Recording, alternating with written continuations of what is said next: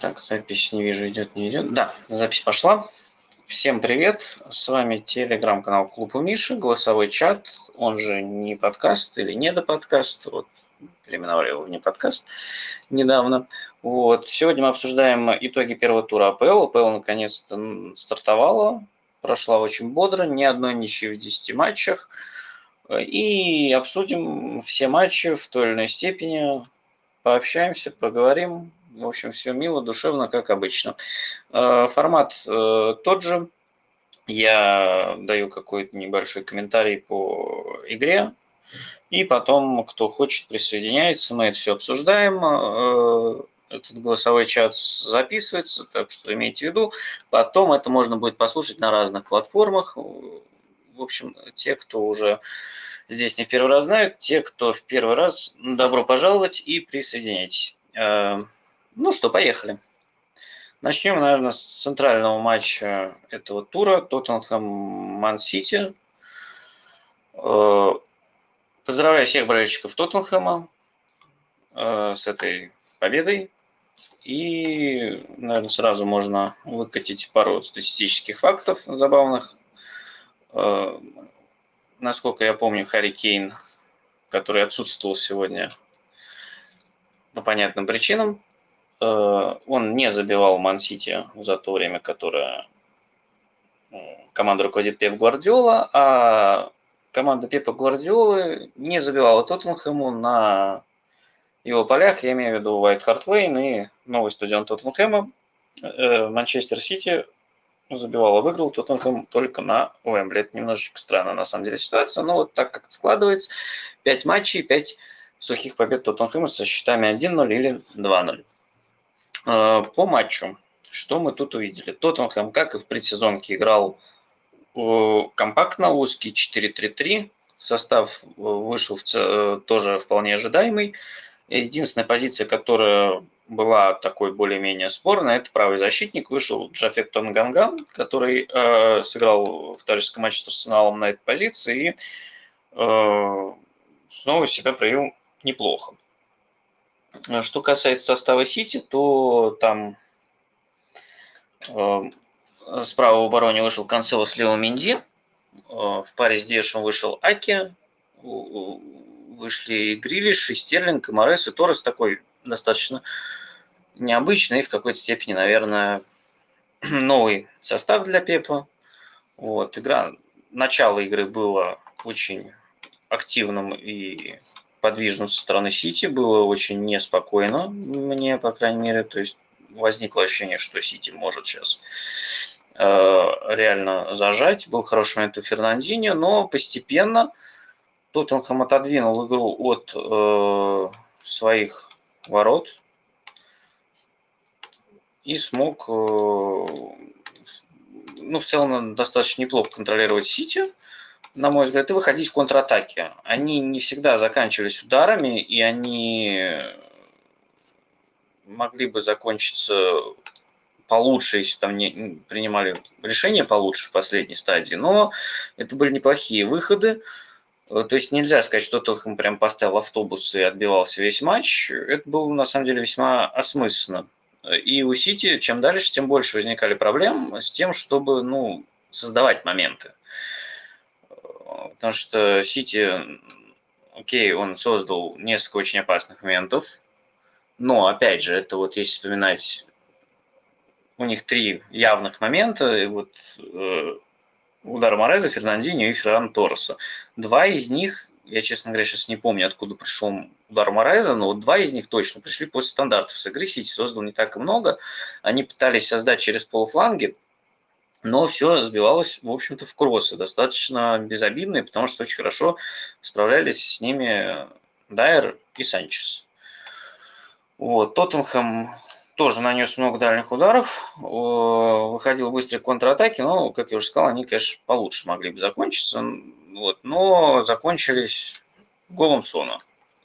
Этого хватило, мог забить Бергей, ну, как и Сити мог, конечно, забивать больше. В целом такая достаточно низовая игра, которая свелась к реализации моментов, э, которая оказалась лучше у Тоттенхэма. Вот. наверное, хорошо, что с Сити играли в первом туре, потому что пока они не разогнались, явно будут прибавлять. Вот, но проблема Сити – это проблема Сити. Э, там Дебрюйне вышел на замену, например. Ну и у Тоттенхэма тоже не все были готовы. Ромеро вышел на замену, Лос-Эльси вышел на замену, Кейна, знаете, не было ни не то, что в стартовом составе, даже в запасе его не было заявки. Честно говоря, я думаю, что, наверное, пока трансферное окно не закроется, мы его не увидим. Но это, по крайней мере, будет логично, потому что сейчас все мысли там похожи о текущей ситуации. Вот. Но это ладно, продолжим э, говорить, собственно, об игре. Э, мне игра Тоттенхэм очень понравилась. Это было достаточно уверенно. Э, в плане сдерживания как раз Сити. И даже какого-то финального навала не было от э, Манчестера. Удалось их сдержать, ограничить. Вот, ну какие-то такие мысли. У кого есть что добавить? Можем двинуться сразу дальше, если...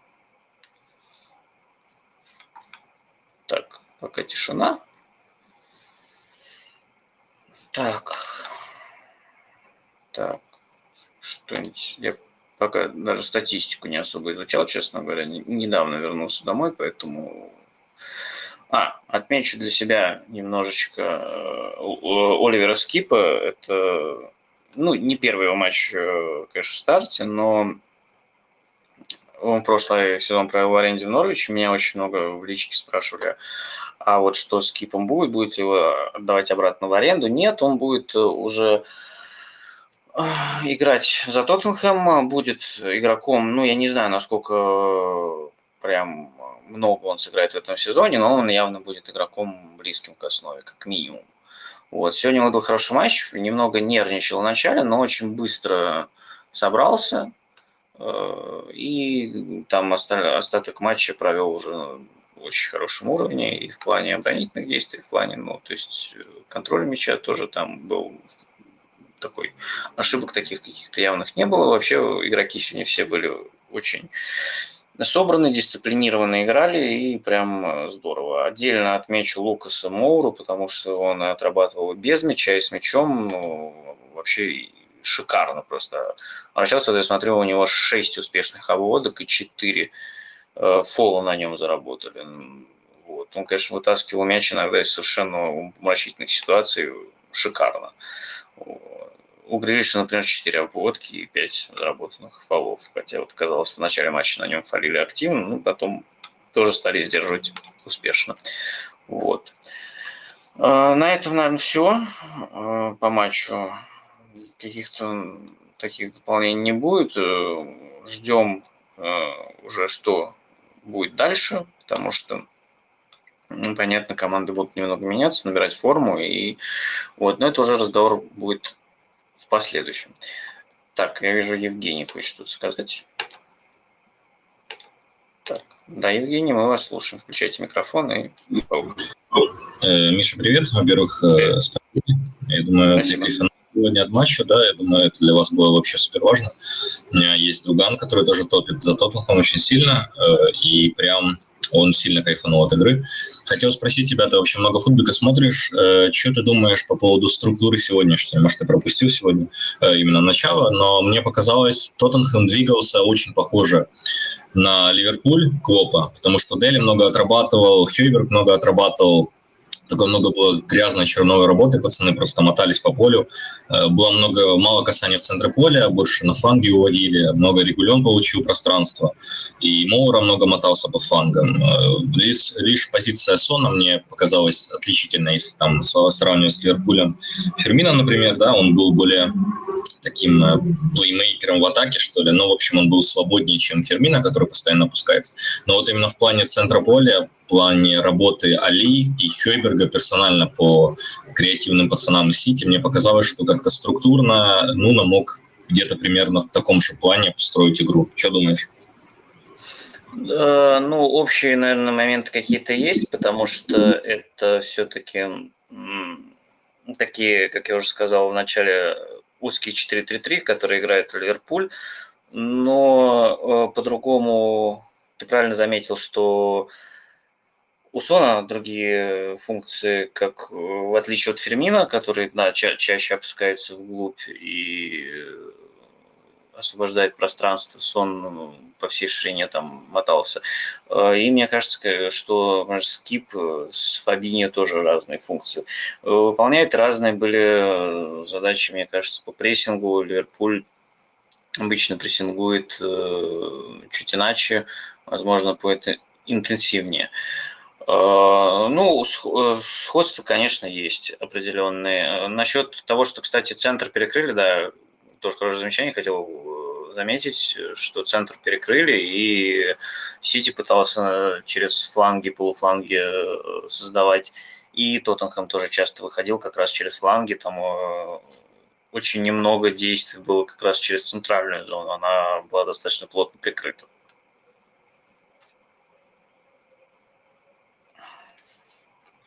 Да, Кайф, спасибо.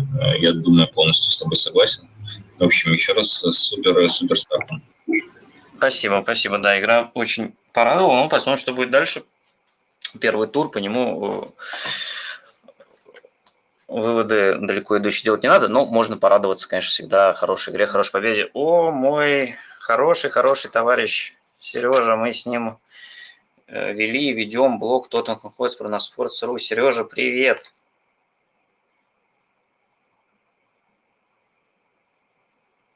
Включай микрофон, и мы очень будем рады тебя слушать.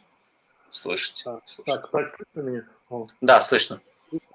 Ну, кто переживал за Тоттенхэм всех с победой, и у меня маленькая ремарка. Ну, если так сложится, и мы начнем привыкать к жизни без Кейна, то Сон вполне себе, я смотрю, может взять на себя роль лидера в атаке. То есть сейчас он, да, супер, супер сон, супер звезда. Поэтому не хотелось бы, конечно, прощаться с Кейном, но, тем не менее, Э, футбол, спор есть и без Кейна. И как лучшая иллюстрация, это проход Сити, проход через э, Аякс, это мы все делали без Кейна. Так что посмотрим, посмотрим. Абсолютно, абсолютно согласен. Сон очень порадовал. Вот, я думаю, что он еще наберет еще лучшую форму, будет чуть получше, поточнее принимать решения и мы знаем, на что он способен. Абсолютно. Кстати, забавный момент. В Твиттере прочитал, Джонатана Вилла мне скинули недавно, что с тех пор, как э, Пеп назвал Тоттенхэм командой Кейна в четырех матчах, э, Тоттенхэм выиграл без Кейна, кроме игры э, Лиги Чемпионской, где Кейн играл, там сколько минут, 20 он там сыграл. Такой забавный момент. Вот, ну если по главному матчу особо так, А. Так, сейчас пробегусь. А, я вижу еще есть желающие. Желающие Аксель Фоули. Да, мы тебя слушаем. Включай микрофон. А, хотел спросить тебе э, насчет игры Джаффета Танганги. Как тебе uh его перспектива в тот? Спасибо. Э, хороший вопрос, кстати. Нас, э, я немножечко ругал Тангангу, когда он играл с э, Челси, по-моему, в центре обороны. Ну вот с переводом на правый фланг прям хорошо, и с Арсеналом хорошо, и тут хорошо. Мне кажется, у него есть очень э, определенный, так сказать, набор сильных и слабых сторон. Э, он, например, не очень хорошо подключается в атаку, по крайней мере, пока. Э, но он очень хорош в плане игры, когда против него пытаются играть в один в один. Он вот в, в этом плане очень хороший. Кстати, в прошлом э, сезоне, по-моему, когда играли против Сити, я уже не помню сейчас в каком матче, его, по-моему, тоже выставили на фланг, он неплохо справился очень. Именно в плане игры в один в один он очень неплох. И я вот задумался, а стоит ли на самом деле его отдавать в аренду, учитывая, что сейчас очень непонятная ситуация с трансферами, что непонятная ситуация с Арие. Как один из э, двух правых защитников он вполне может быть в обоими команды и может быть даже основным на каком-то этапе в определенных матчах, в определенных задачах, как и вот сегодня, например.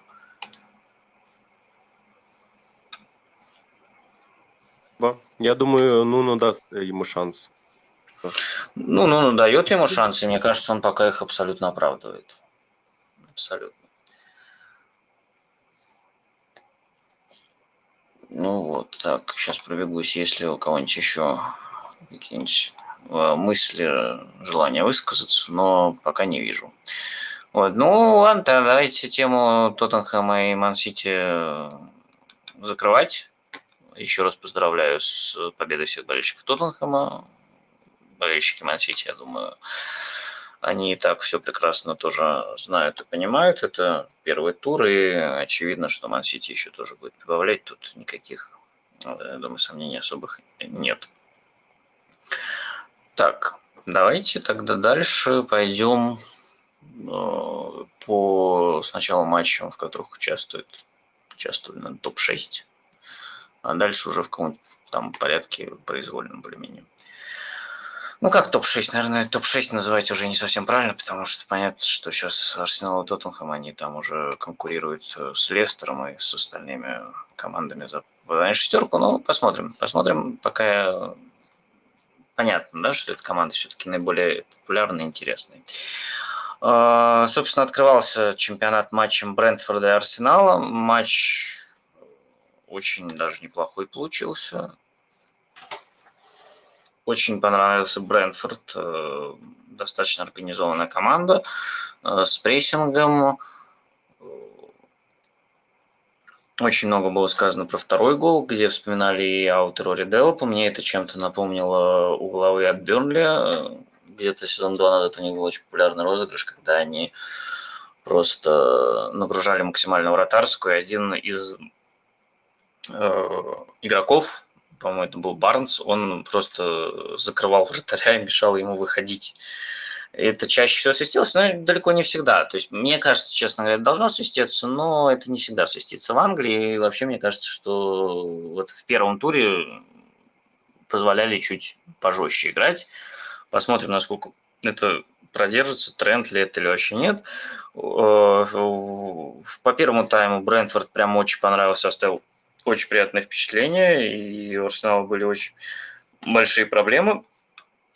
Во втором тайме э, Брентфорд, понятно, его уже счет устраивал, он больше отошел к своим воротам, но все равно там Арсенал уже стал получать чуть больше возможностей. У них было два очень неплохих момента. У Брентфорда возникали там проблемы в основном либо через зону правого фланга обороны, либо через центральную зону, когда там Смитров, например, прошел и пробил. Э, ну, аут сработал, 2-0, очень уверенная, ну, достаточно уверенная победа Брентфорда э, и достаточно проблемная игра Арсенала, у которого, ну, хотя во втором тайме, вот я сейчас смотрю, перевес по ударам 15-3 в пользу Арсенала, хотя много ударов, 6 ударов из-за штрафной, они были неподготовленными. Но давление Арсенал пытался оказывать, но, конечно, структур не хватает. Тут возникает вопрос, даже несколько вопросов, на самом деле, потому что, с одной стороны, э,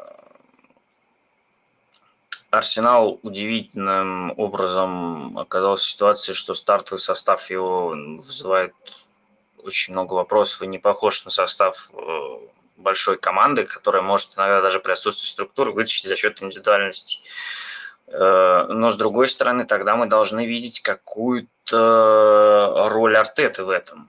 Как было, например, в Тоттенхэме, когда Почтино вывел там Старожилов и вел там Бенталеба Мейсона Кейна. И сразу увидели команду прессингующую, активную, там, ну, стало понятно, что она смотрит Арсенал, пока ничего не понятно, очень много вопросов, и учитывая календарь, я думаю, сейчас у Артеты, может быть, время пойдет ближе к увольнению. Я не удивлюсь, если, кстати, в конце сентября матч э, Северо-Лондонское дерби, матч с Тоттенхэмом. И, возможно, так может случиться вполне, что этот матч будет одним из определяющих его карьере. Вот, Брентфорд э, произвел очень приятное впечатление, но переоценивать победу я бы тоже не стал, потому что второй тайм все-таки он был очень каким-то таким э, оборонительным и прошел под очень большим давлением. Э, и ну, ну, вопросы есть, достаточно много свободных зон оставляли, но Брентфорд с победой, очень интересно будет за ним посмотреть, за Томасом Франком, команда интересная, и будем следить. Вот. Ну, вопросики есть, но вопросики есть ко всем. Первый тур, это понятно, просто будем следить дальше. Вот. Э, так, у кого еще какие впечатления от первого матча АПЛ Брэнфорда с Арсеналом сложились? Так, сейчас я посмотрю, если у кого. Так, Дима, привет. Дима, привет. Мы тебя слушаем. Так, включился микрофон? Не включился. Вот, теперь включился. Дима, привет.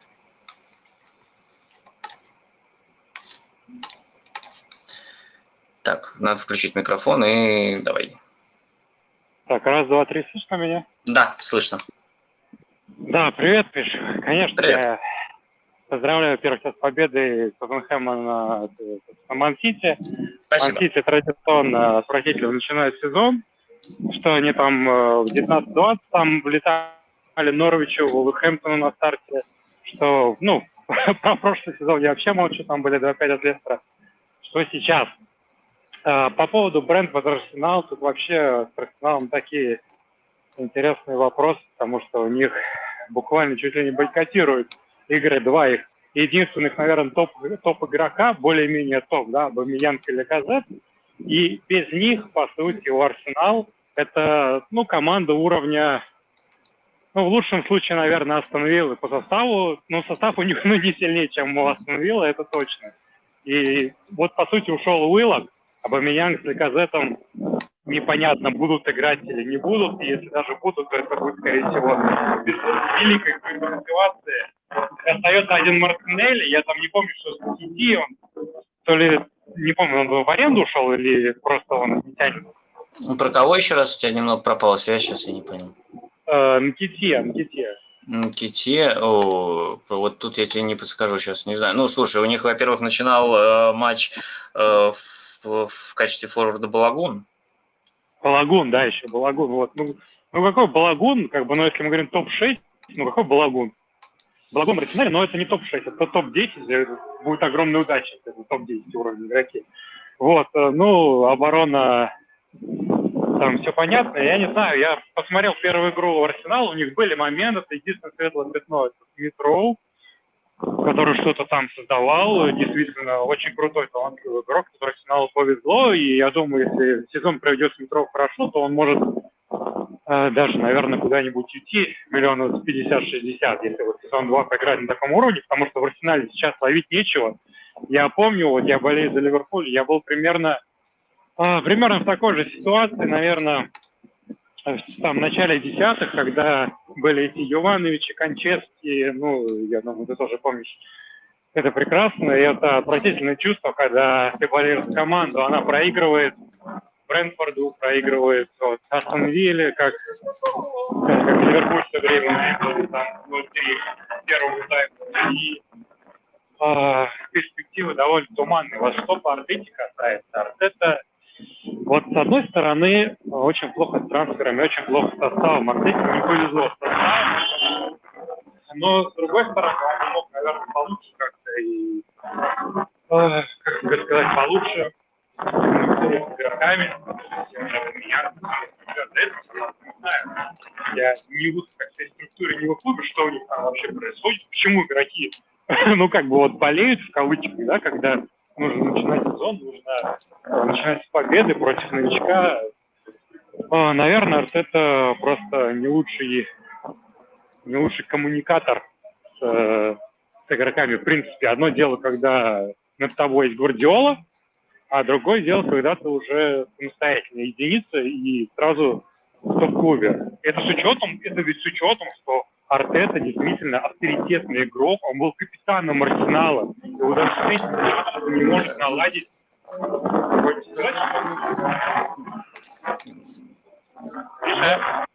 Понятно, я понял твою мысль. У тебя шумы, кстати, какие-то такие очень идут с твоей стороны, очень такие активные. Что это? Что такое? Шумы, шумы такие А. какие-то. Да, я просто на улице иду, там совсем, да, плохо? Ну, местами, местами прям очень хорошо слышно, а местами такое ощущение, как будто там по переходу какому-то идешь. Ну, строй- стройка могу- какая-то. э, очень много и бесконечно. Но, в общем, вот так, что... Не, не, бесконечно не надо, спасибо, конечно.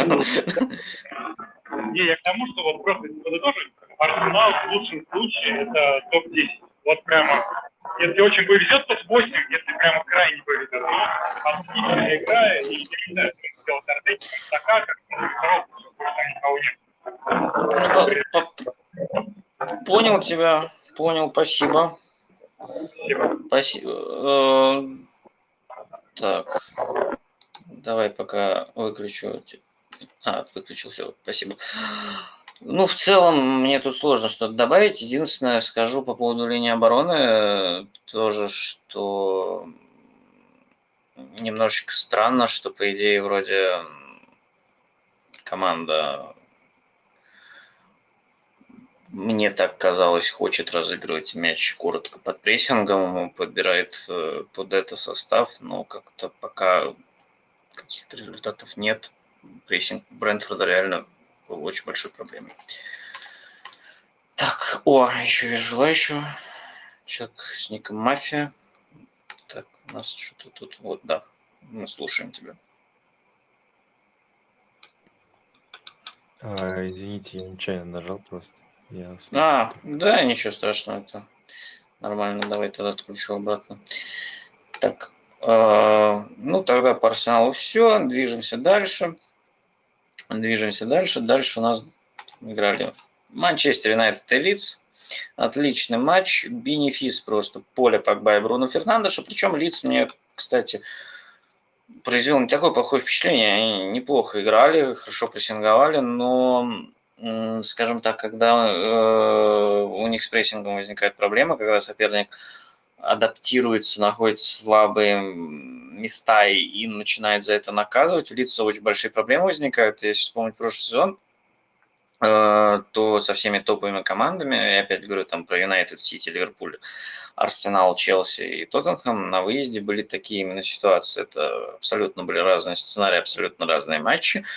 Э, но во всех э, Лиц выглядел очень плохо в том плане, что даже не то чтобы плохо, он играл-то неплохо, интенсивно, были интересные идеи, интересные моменты, но вот соперники за счет грамотной подготовки и э, того, что удавалось оголить свободные зоны, э, разрывали на этом, и Манчестер Юнайтед снова так сделал. В том году было 6-2, сейчас 5-1. Причем, ну, я не сказал бы, что что-то как бы длительное время, мне кажется, особо не предвещало, что будет именно такой вынос, а потом просто стали растягивать. И, э, и, то есть Погба получает достаточно пространства для того, чтобы выполнить передачу. Бруно Фернандеш совершает рывок или Мейсон Гринвуд, э, и все а на этом, пожалуйста, там три гола за 8 минут.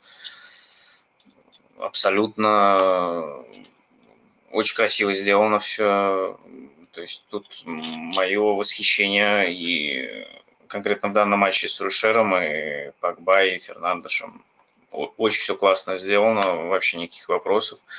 Э, лиц, ну, мне тут сложно что-то добавить еще, кроме уже сказанного. Вроде выглядели не так плохо, но вот эти проблемы и реализация Манчестера просто привели к тому, что 5-1. В том году было 6-2. Ну, вот так вот. Так, тут есть что кому сказать по Манчестеру. Кстати, да, я вижу, знаю, что у нас тут несколько болельщиков Манчестер Юнайтед. Поздравляю с победой, это было эффектно. Вот. Но я жду, кстати, следующих матчей Манчестера, когда и будут уже э, более, скажем так, э, сложные для Сульшера задачи ставятся, когда нужно будет э, играть позиционно и вскрывать команды, которые защищаются организованно в среднем и низком блоке. И когда будут интегрироваться новички, Санч, Санчес, господи, Санчо, конечно же, и Варан, э, будет очень интересно посмотреть, к чему это приведет. Вот, лиц в текущем, э, вот в своей текущей наиболее частой игрой он для Юнайтед кажется достаточно уязвимой целью. Так. Я смотрю, как-то народ пока больше слушает, желающих особо нет. Давайте двигаться дальше. А, Архан. Архан вижу, да, слушаю. Слышно меня? Да, э, не очень громко, но слышно. Э, я хотел просто ну, сначала со всеми и спросить тебя, как ты думаешь, как э, повлияет трансфер Варана на шансы Манчестер выиграть трофей в этом сезоне? Ну, я так понимаю, под трофеем ты понимаешь АПЛ, да? А, не только. Какой-нибудь major trophy. То есть, неважно, я не знаю. Может, мы опять не выйдем из группы в Лиге Чемпионов и наконец-то возьмем Лигу Европы или... Не, ну, например, Кубок Лиги, вот как? Не, Кубок Лиги не, не считается. FA Cup хотя бы. Ну, Cup может быть. В целом, не знаю, для меня немножечко загадкой тут э, Сульшер. Э, потому что он прогрессирует, на мой взгляд, за ним интересно наблюдать. Э, у него есть интересное решение в больших матчах, э, но,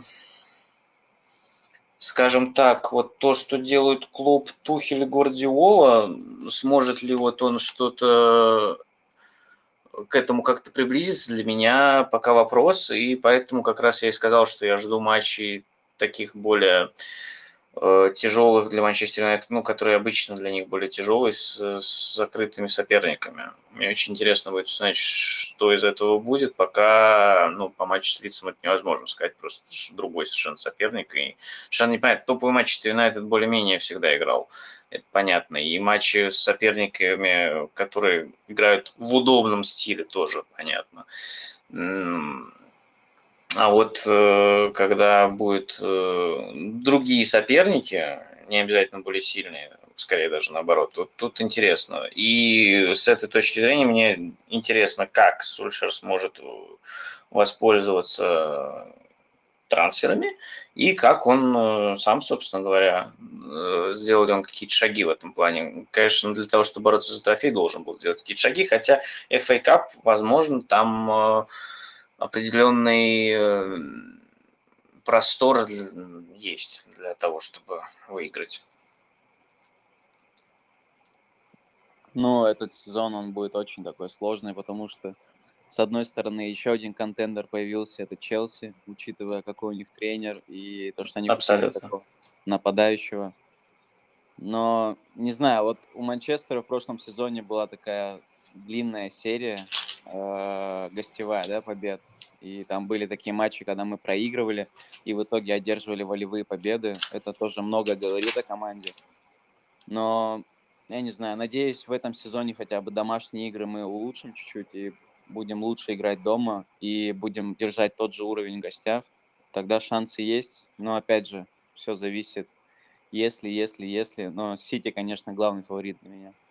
Так что будем ждать, не знаю. Да, абсолютно. Ну тут вообще очень сложно в том плане, что четыре команды с очень хорошим уровнем игроков э, трех из них совершенно точно топовые тренеры. Ну, при всем уважении к Сульшеру, там пока нельзя его таким назвать, но Клопу, Пепу и Тухелю вопросов нет. Э, они все достаточно, все четыре клуба действуют э, точечно и продуманно на трансферном рынке. Да? Манчестер э, купил, может, как уже да, упомянули, Варана и Санчо. Э, у Ливерпуля пришел Канате. Э, так, у Челси, собственно, Лукаку. Сити Грилиш. Э, то есть точечно, но такие достаточно дорогие, кроме Канате, наверное, в текущих реалиях покупки, которые нацелены на то, чтобы усилить команды и приблизить их. И, конечно, когда такая конкуренция, а победитель-то один, ну, очень тяжело загадывать. Посмотрим. Да, у Манчестера, кстати, это очень отличительная черта. Я помню, даже как-то про это писал, что команда, э, она, по-моему, вообще же в том сезоне Манчестер больше всех э, одержал вот этих волевых побед. Больше всех очков набрал, проигрывая в счете. И да, да. Я тогда сомневался какой-то зимой, что ну, это с одной стороны, здорово, с другой стороны, это опасно, потому что ну, в какой-то момент это может не сработать, и ну, команда просто пропустила, отыграться не смогла. Ну, нет, они еще несколько раз там после этого продолжали стабильно выигрывать, э, то есть с этим было все нормально, но вот это вот непонятное начало матча тоже, вот, ну, посмотрим, то есть четыре очень крепких претендента, и мне очень сложно тут сказать. Конечно, Сити основной фаворит, Э, Челси, на мой взгляд, это претендент номер два. Ливерпуль и Манчестер для меня более загадочны даже. Они поэтому чуть пониже. Ливерпуль в целом у него очень мощный потенциал. Но каким он будет после прошлого сезона, когда э, очень много было травм, каким и не шло там у Салаха Мане, и сейчас ушел Вейналдум. Для меня это немного загадка тоже. Вот. Но первый тур они провели очень спокойно и уверенно. Зато вернулся Ван Дейк. Абсолютно. Вернулся Ван Дейк, купили э, Канате, э, и Матип вернулся. Робертсона нет, ну, Цимикс вроде пока неплохо заменяет, но вроде тоже скоро Робертсон вернется, поэтому... Э, и Алисон вернулся, тоже там сумасшедший совершенно сейв сделал с Норвичем. То есть абсолютно то, тоже Ливерпуль вычеркивать нельзя, я думаю, это вот на данный момент она обещает быть одним из самых веселых чемпионатов в плане вот борьбы внутри первой четверки за последние годы. Да. И еще хотел поздравить Тоттенхэм и болельщиков с победой. И спасибо Сону за очки фэнтези. А, спасибо за поздравления. С Соном фэнтези, кстати, забавный момент. Расскажу сейчас немножечко про свое фэнтези. Я, естественно, набрал состав и, как всегда, долго думал кого же, кого же, кого же оставить, кого поменять. Э, и в итоге я Сону поменял на Мане, Мане закрытил, и вот так вот. Вышло у меня забавно. Ну и я всем доволен все равно. Вот. Так, если никто больше не хочет ничего добавить, можно переходить дальше. Дальше как раз можно упомянуть про э, Ливерпуль, раз уже мы начали. Почему бы нет, с Норвичем. А, так, да. Ливерпуль с Норвичем выдали достаточно... С одной стороны, тоже мне... Тут ситуация чем-то напоминает отчасти э, ситуацию с лицом с Манчестер Юнайтед. То есть Норвич в целом мне понравился, были какие-то интересные Э, захода идеи. Был отличный момент в концовке, когда Алисон вытащил просто какой-то сумасшедший мяч, но в целом вот э, и до гола Норвич тоже выглядел неплохо, но до гола это 25 минут. Не, молодцы, там даже, по-моему, перевес был по владению, они не давали Ливерпулю мяч, и там вроде не было никаких таких особо опасных моментов, но вот забил Жота, и Ливерпуль очень спокойно после этого довел э, матч победы, уверенно, потом забил еще два, и ну, вот Норвич, ну тут, наверное, сложно было что-то ожидать изначально, потому что просто уж больно разный уровень. И у Норвича, получается, был момент в начале, незадолго до того, как забил Жота, потом было какое-то ну, достаточно... Ну, Ливерпуль просто именно контролировал игру, он тоже это очень хорошо умеет, то есть там даже моментов особо им много не надо, и они совершенно уверенно потом просто забили два и довели игру до конца. Ну, могли бы один пропустить, это не сильно бы на что-то повлияло. Тут тоже сложно говорить уже упоминал, что мне симпатична, конечно, команда Фарки, их подход, но я все-таки боюсь, что это один из кандидатов на вылет. Просто в силу того, что уровень АПЛ они могут не вытянуть, плюс ушел один из ведущих игроков Буэнди, но, правда, заменили они. Пришел Рашиц, и Рашиц очень мне понравился, тоже хороший такой настырный парень. Если Пуки, кстати, на него отдал передачу в э, первом тайме, а не сам бил, то, возможно, бы Норвич, кстати, забил, но он пробил сам, и не очень было хорошее решение, и потом он сделал второе не очень хорошее решение, я сейчас вспомнил этот момент, когда он решил отдавать передачу на Рашицу, а Рашица был закрыт. Э, а лучше было пробить. Ну, бывает, что ж поделать. Э, вот. То есть Ливерпуль достаточно мощное впечатление оставил, Норвич приятное, но на непродолжительных отрезках. Вот. Еще, а, в принципе, да, было пару моментов, когда игроки Норвича просто выносили мяч из ворот тоже. Ну, это уже Тут, в общем наверное, все понятно. Так, у кого-нибудь по Ливерпулю есть что добавить? Я хотел бы просто добавить, что э, еще есть нападающий у Норвича новый, Мэтт Сарджент, американский, талантливый, перспективный нападающий. Интересно ему посмотреть. Э, Саргент? Да, да, да. Mm. Ну, кстати, да, он вышел на замену в концовке встречи. Пока Э, особо каких-то таких впечатлений пол, полной картины нет. Посмотрим, да, будет интересно. Так. Кто еще? Дима. да, да, да, спасибо. Это Ливерпуль, это уже моя стезя. Во-первых, хотел сказать про Норвич, то, что я думал, они извлекут какие-то уроки из прошлого сезона, но вот какой Норвич вылетел, вот ровно такой же Норвич стал в первом туре. Вот один в один, я не знаю, на что рассчитывает Фарки, типа он получил новый контракт, и можно делать все, что угодно, у него там прописана неустойка, не знаю, как у Жозе Маурини, ну, другого я не вижу, почему он играет ровно такой же футбол против Ливерпуля. По Ливерпулю что хочу отметить.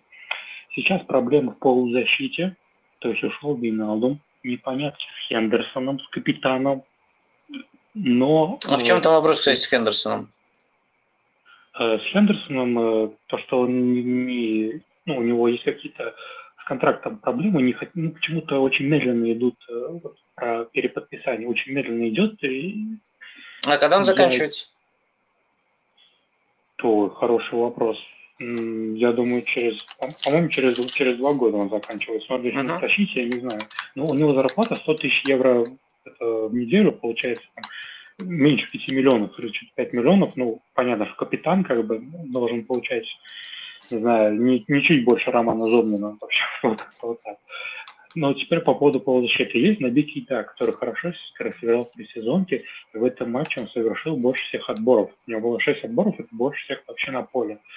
Тимикас, вот Робертсон вылетел, Тимикас видно, что он тушуется, это показывает его 6 выносов. Больше у Ливерпуля не выносил мяч никто тому же мы помним этот красноречивый момент, когда Тимикас ошибся, и Милан там чуть ли не Тумаков отвешивал. Понятно, Тимикас как бы он будет играть первую пару матчей. Надеюсь, он будет развиваться, но пока это слабое звено, наверное, откровенно говоря, даже на фоне Милнера, там 150-летнего, и Оксфорда Чемберлена, который тоже наконец-то провел нормальную предсезонку. Впервые за три года у Клопа, мы помним, как он Манчестер Сити забивал в Лиге Чемпионов. То есть есть у него талант, ему там всего 28 лет, еще может себя показать.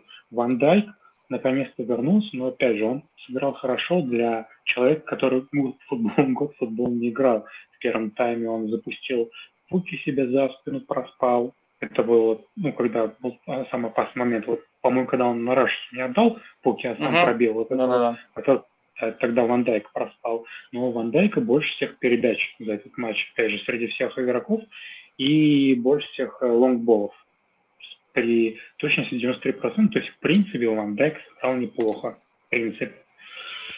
Э, последний стат показатель, это самое удивительное. Вот как ты думаешь, кто больше всех верховых мячей выиграл у Ливерпуля в этом матче? Я чувствую какой-то подвох в этом вопросе. Ну пусть будет ну, пусть будет, пусть будет Жота. Ну, почти Жота, Мане. Мане выиграл 4 верховых мяча, у Ван Дайка 3. Ну, потому что Ван Дайк делал лонгболы, наверное, на Мане. ну, слушай, на самом деле Мане очень хорошо играет головой в плане да, именно... у, него, у него хороший прыжок, да, да. У него прыжок и выбор позиции очень хороший. Ну, я просто, когда изучал статистику, я очень удивился, потому что я никогда раньше этому значения не придавал. Ну, Мане молодец, надеюсь, у него все будет лучше, чем прошлый. В общем, вот хороший матч, Ливерпуль выиграл 3-0, но, естественно, никаких там истерических э, воплей, то, что вот Ливерпуль там президент номер один, должны были обыграть такой Норвич. Норвич главный президент на вылет, наверное, главный прям президент на вылет. Вот это вот, если вкратце, Ливерпуль молодцы, идем как бы вперед, и мы его Он про претендентов на вылет я тоже еще пару слов скажу. Э, по поводу Хендерсона я посмотрел, у него контракт действительно до 23 года, еще два года действует. По поводу Фарки я даже попробую, наверное, ответить на этот вопрос. Тут штука в том, что э, это же история. Его Фарки, я думаю, потому и продлили, потому что хотели, ну, то есть таким образом руководство клуба показывает, что оно поддерживает его стиль. То есть у Фарк есть определенный стиль, который он пытается привить команде, и руководство согласно с этим, оно его поддерживает, и в какой-то степени это неплохо работает, э, если он так, ну, то есть команда вылетела из АПЛ и очень уверенно вернулась, а это далеко не всегда получается. Э, и насколько я вижу, команда прилично приличные изменения претерпела, ушли по сравнению с чемпионом, понятно, ушел Буиндия и ушел Оливер Скип, вернулся в Тоттенхэм как раз.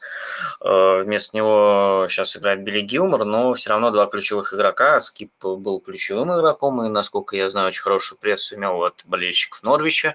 Э, это большая потеря, но в рамках своего стиля Фарки пытается команду развивать и строить, это понятно. Так же, как и Бьелса с лицом. Он тоже не изменяет своему стилю, пытается э, строить команду, исходя из своего видения футбола, из того, что вот команда должна выглядеть так, играть агрессивно, э, там, прессинговать, коротко разыгрывать мяч, э, и на это приятно смотреть. Я думаю, что и я поэтому как раз мне симпатичен Норвич, симпатичен Даниэль Фарк, и я думаю, что не обязательно они э, прям вылетит. Ну, конечно, одними из э, претендентов будут просто в силу, опять же, э, кадровых, э, кадровой ситуации, кадрового состава, потому что просто ну, состав других клубов посильнее. Э, по поводу Ван Дейка, пустившего за спину Пуки, тут еще, конечно, отмечу, что Ливерпуль в целом играет с очень высокой линией обороны, и даже со здоровым Ван Дейком э, такие ситуации была ли это одна из уязвимостей Ливерпуля? То есть, понятно, у него прессинг супер и накрывает он тоже супер, но есть обратная сторона, которая может вывести к тому, что да, могут убежать за спину. Кстати, в этом году э, с этим э, надо будет посмотреть потом, может быть, почаще будут такие ситуации в силу новых э, трактовок офсайда, когда линии там будут потолще и все такое. Вот. Ну, посмотрим, конечно. Ван Дейку какое-то время нужно, чтобы вернуться на, на прежний уровень. И про э, полузащиту ты тоже хорошо сказал, э, в том плане, что я хотел тоже заметить, что классический центр полузащиты при Клопе – это Фабиньо, Хендерсон, Вейналдум, и он был абсолютно другим. Милнер, Китай Чемберлен Милнер, который играет везде абсолютно э, понятно. Э, Чемберлен э, очень талантливый, но очень травматичный, к сожалению, игрок справедливо. И Кита, от которого тоже очень давно ждут, которого видели своего рода наследником Тоттенхэмовского Муссы Дембеле, но тоже, который так и не смог до сих пор им стать из-за травмы. Не знаю, как у него с адаптацией именно к э, футболу Клоппа, но несколько хороших отзывов я слышал, но вот постоянства на поле пока нет. Э, вот, я вижу еще у нас Мэмс Клаб хочет высказаться. Пожалуйста. Красная банда здесь, просто что-то не получается. Очень плохо слышно. Можно погромче? Говорю, здравствуй, Миша. Слышно теперь? Да, вот сейчас лучше. А, не получилось просто с красной банды зайти, пришлось с этого канала. А. А, тут о Ливерпуле говорят. А, да. Кстати, вот а, действительно ли травмы помешали какие-то раскрыться? Или, допустим, когда он не был травмирован и когда он играл, показывал ли он тот уровень, который демонстрировал? Может быть, там Хочется узнать просто, были ли другие причины, почему он там не заиграл, и почему Клоп использует Алькантеру как бокс-ту-бокса, а не опорника или что-то такое. Ну, то есть, да, про вот этих двух полузащитников Ливерпуля хотел уточнить. А, ну, давай я сначала попробую. Я думаю, Диме будет что добавить. Здесь что с Китая, я думаю, травмы очень значительную роль сыграли. Э, я думаю, что по своим характеристикам это человек, который мог бы вписаться в футбол Клопа, но причем он в Лейпциге же особо, и в Зальцбурге, в Лейпциге он особо не травмировался, и он э, в Ливерпуле очень много выбывал, и ну, когда ты много пропускаешь, тут очень тяжелее, намного тяжелее в такой ситуации а, адаптироваться к новым требованиям, к тому же, ну, все это развивается, партнеры тоже команда куда-то движется, прогрессирует, и тебе тоже надо, а ты не можешь, потому что ну, просто банально травмирован, и у тебя нет игрового времени.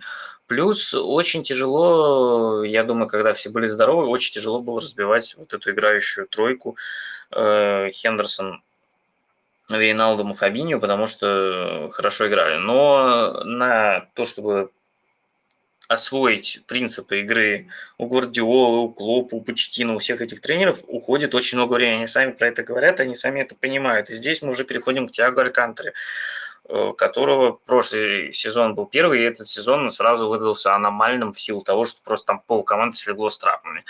Э, и э, клуб тоже пытался ему подобрать оптимальную позицию в тех условиях, которые были, это было непросто, потому что, опять же, новая команда, новый чемпионат, новые требования, новые партнеры. То есть ну, нужно адаптироваться. Алькантара очень большая умница, но и ему тоже нужно время, чтобы э, в новой системе привыкнуть. Вот. Дим, кстати, если у тебя будет ремарк, то по, вот, по этому вопросу, Ките Алькантаре, то welcome.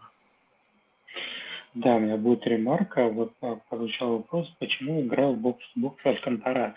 Ответ очень простой, потому что все остальные кандидаты были травмированы. Был травмирован Фабини, был травмирован Хендерсон. А, и, а вот еще, ну да, Хендерсон всего 20 матчей, по-моему, провел по полсезона, то есть пропустил. Кейта тоже был часто травмирован и из-за этого нестабилен. И все, кроме Алькантары, больше вариантов не было. Да там сам Алькантара был травмирован даже тоже очень много. Там, по сути, был Виналдум, который больше атакующий игрок, э, и Кертис Джонс. Все, там даже там и Чемберлин был травмирован, Шакири выходил, ну, в общем, там некому, просто было некому играть э, э, бокс-то-бокс, поэтому Алькантара. И вот я смотрел недавно британский стиль, там был Ковальчук с этим, с Елагином, и Ковальчук очень много говорил, то, что по, ну, главная проблема Ливерпуля по защите, потому что там Алькантара играет на чистых мячах, и нет опорника, нет опорника нормального, но а сейчас есть Фабиньо, здоровый вроде как, и Кита, который, если не поломается, то мы получим два прекрасных опорника у Ливерпуля. Кита показывает и при сезонке по первому матчу, то, что действительно, если он не будет травмирован, если он будет тренироваться в своем режиме, то это реально топ, топ-игрок. Топ-игрок, по крайней мере, ну, на уровне топ-4 АПЛ. А вообще много проблем у Ливерпуля с травмами. Э, я не помню, Чемберлен, он же тоже в Арсенале не особо травмировался, как какие-то Лейпциге. Но как они приходят в Ливерпуль, так начинается травма тоже, в Бине тоже травма начинается. Это какая-то проблема ливерпульская. Просто колоссальное количество травм. В общем, в полузащите, опять же, если Кита будет здоров с Фабиня, то Ливерпуль точно поборется за а, наверное, даже за первое место. Так что я думаю, все просто. Алькантара будет играть разыгрывающего правильно полузащитника. Вот, не знаю, как он играл в Баварии, там, в Барселоне. То есть не, не опорника, а просто вот такого классического центрального полузащитника. А, ну, по поводу Чемберлина немного вставлю. Он в Арсенале достаточно много травмировался. Другое дело, что в Ливерпуле он, если я правильно помню, первая травма у него самая тяжелая была, когда он кресты порвал и на год вылетел практически. Ну, это, конечно, всегда очень неприятно. Так, э, так, по Ливерпулю вроде все. Давайте наверное, двигаться дальше. Э, закроем, наверное, тогда а? Я не поздравил Тоттенхэм, а хотел поздравить вас, ребят. Да, это значимая победа, особенно фанаты МЮ радуются. Вот. Серьезно, это было круто. Ну, первый тур уже столько поздравлений, как приятно. Вот бы после 38-го получать, ну, еще больше, конечно. Ну, посмотрим. Ладно, спасибо большое. Так, э, получается, что остался, остались только парни из Челси, которые играли с Кристал Пэлас. Вот. И тут так совпало, что, наверное, поговорим и про одного из кандидатов на титул, и про одного из кандидатов на вылет.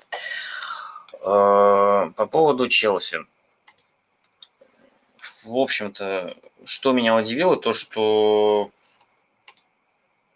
из 13 ударов 8 они нанесли из-за штрафной, но с другой стороны из этих 8 5 со э, стандартов, это штрафные, которые Пелос вообще достаточно активно хватал вблизи штрафной, один из них закончился как раз был Ломалонсо, э, и Челси достаточно уверенно и спокойно, в общем-то, контролировал игру. Э, очень большая проблема заключалась для Пелос в том, что они играли своими стандартными классическими 4-4-2. Даже состав, на самом деле, не сильно отличался от э, прошлогоднего. Вот. И э, за счет э, этого у Челси, который играл э, стандартный, соответственно, 3-4-2-1, э, создал ширину за счет, соответственно, Алонса Спликуэты. Э, и Пэл с этим не справлялся. Пример, первый гол он завел штрафного, значит, Второй гол был еще момент, ну, несколько моментов таких было в первом тайме, например, когда э, крайний защитник Пелос э, идет встречать вингбека Челси, и между э, крайним защитником и центральным защитником Пелоса образуется большое свободное пространство, куда идет, соответственно, подключение игрока Челси и передача туда. Пелос с этим не справился, и обратная сторона – это третий гол Челси, когда как раз на забегание с Пликуэты среагировал Митчелл. К тому моменту Пелос э, перестроился на тройку центральных защитников. Вышел Йохим Андерсон вместо Шлупа. Я предположил, моя первая мысль была, что Куите вернется в, в опорную зону и сохранится 4-4-2, но нет, Андерсон занял место в центре защиты, и тройка центральных защитников образовалась. Это должно было как раз перекрыть подключение в каналы и ограничить Челси в полуфлангах. Э, приводит к тому, что э, когда шла атака Челси, Челоба с мячом, Мичел на него хочет выдвигаться, но забегает Аспиликуэта, и Мичел переключается на Аспиликуэту и не выдвигается на Челобу. В результате Челоба проходит, бьет из-за штрафной и 3-0. Про Пылос говорить вообще особо нечего, на самом деле, потому что они, по-моему, первый удар нанесли только на 54 минуте. Кстати, это была достаточно хорошая атака и хороший момент. Но э, реализовать его не смогли. Вот. И всего 4 удара. В общем-то, ничего особо интересного, опасного не было тоже очень тяжело оценивать в том плане, что однозначно очень большой отрыв между команд, э, разрыв между командами по уровню. Челси один из претендентов на титул. Пелос, мне все-таки кажется, что будет одним из претендентов на вылет. Э, пока каких-то э, интересных решений не видно. Опять же, первый тур посмотрим, но Вызывает, конечно, сомнения все происходящее в клубе. Э, посмотрим, что дальше будет. Вот. Если болельщики Челси слушают, то и вас поздравляю с победой, что, что нас все друг друга поздравляют. Болельщиков Ливерпуля всех с победой и, в общем, всех болельщиков, чьи команды выиграли, всех с победой. Команды молодцы, вот, мы смотрим дальше. Вот. В общем, очень уверенная победа Челси. Последние полчаса вообще, по сути, превратились в такую простую формальность э, когда ну, 3-0 достаточно уверенно Челси довел до конца. С другой стороны, что мне интересно, Пелос практически не выходил из системы 4-4-2 в последние годы, и ему хватало с средним низким блоком. Но вот сейчас есть вариант, при котором они могут играть с тройкой центральных защитников. Плюс у них есть, например, разные варианты на левом фланге, Митчелл или Шлуп. На правом фланге может Уорд или Клайн сыграть. Э, очень в любом случае не хватает Эбери Чеза, но его долго еще будет не хватать. Парень вылетел надолго, мы это обсуждали уже тоже в превью. Вот. Последим, последим за Патриком Вейра и Кристал Пэлас. Пока продолжаю придерживаться мнения, что команда один из кандидатов. Вот. И очень непривычно видеть э, АИУ, располагающегося достаточно глубоко. Вот. Ну, посмотрим, посмотрим, что из этого всего выйдет. Вот. Так, самые матчи самых популярных команд у нас кончились. Двигаемся дальше, к самому интересному, к самому прекрасному. А, Раз уж речь зашла о Челси, мы можем обсудить их безумные трансферы? А, Какие? Лукаку за 115 миллионов еще из такой зарплаты они могли бы Холланда купить, не знаю. И как они умудрились продать сейчас Абрахама? даже да, господи, этого Мазилу за 40 миллионов с бонусами, которые могут дорасти до 55 миллионов в нищую серию А, нищей Роме. У них, наверное, компромат на Маурине, ну не иначе. Да, я не знаю, Мауриню ли занимался этим трансфером, но, кстати, хороший вопрос про Рому, потому что, да, у нее же никогда нет денег ни на что, а тут 40 миллионов на Абрахама, очень хороший вопрос, не знаю. Не знаю. С другой стороны, вот Джеку ушел, Рома, деньги какие-то появились, докинули, Мне кажется, это чисто трансфер под Мауриню, потому что ему же нужны такие бегунки, которые быстро убегают в контратаку. Вот, и Не, это, это да, это вполне может быть. э, А, А 115 за Лукаку, 115 миллионов евро в фунтах, то есть, соответственно, поменьше. Ну, нормальная, нормальная цена, мне кажется. Лукаку сейчас в самом расцвете. Лукаку очень хорош. У Лукаку был э, достаточно длинный контракт. Ну и все. Я тут не вижу никаких причин, почему, почему нет. ну, потому что Интер с их проблемами финансовыми, да и в ковидный сезон они бы могли продать подешевле, но это ладно. Челси богаты просто... а, Ну знаю, Интер я тебе могу при- не, не сильно же хуже, то есть, примеру.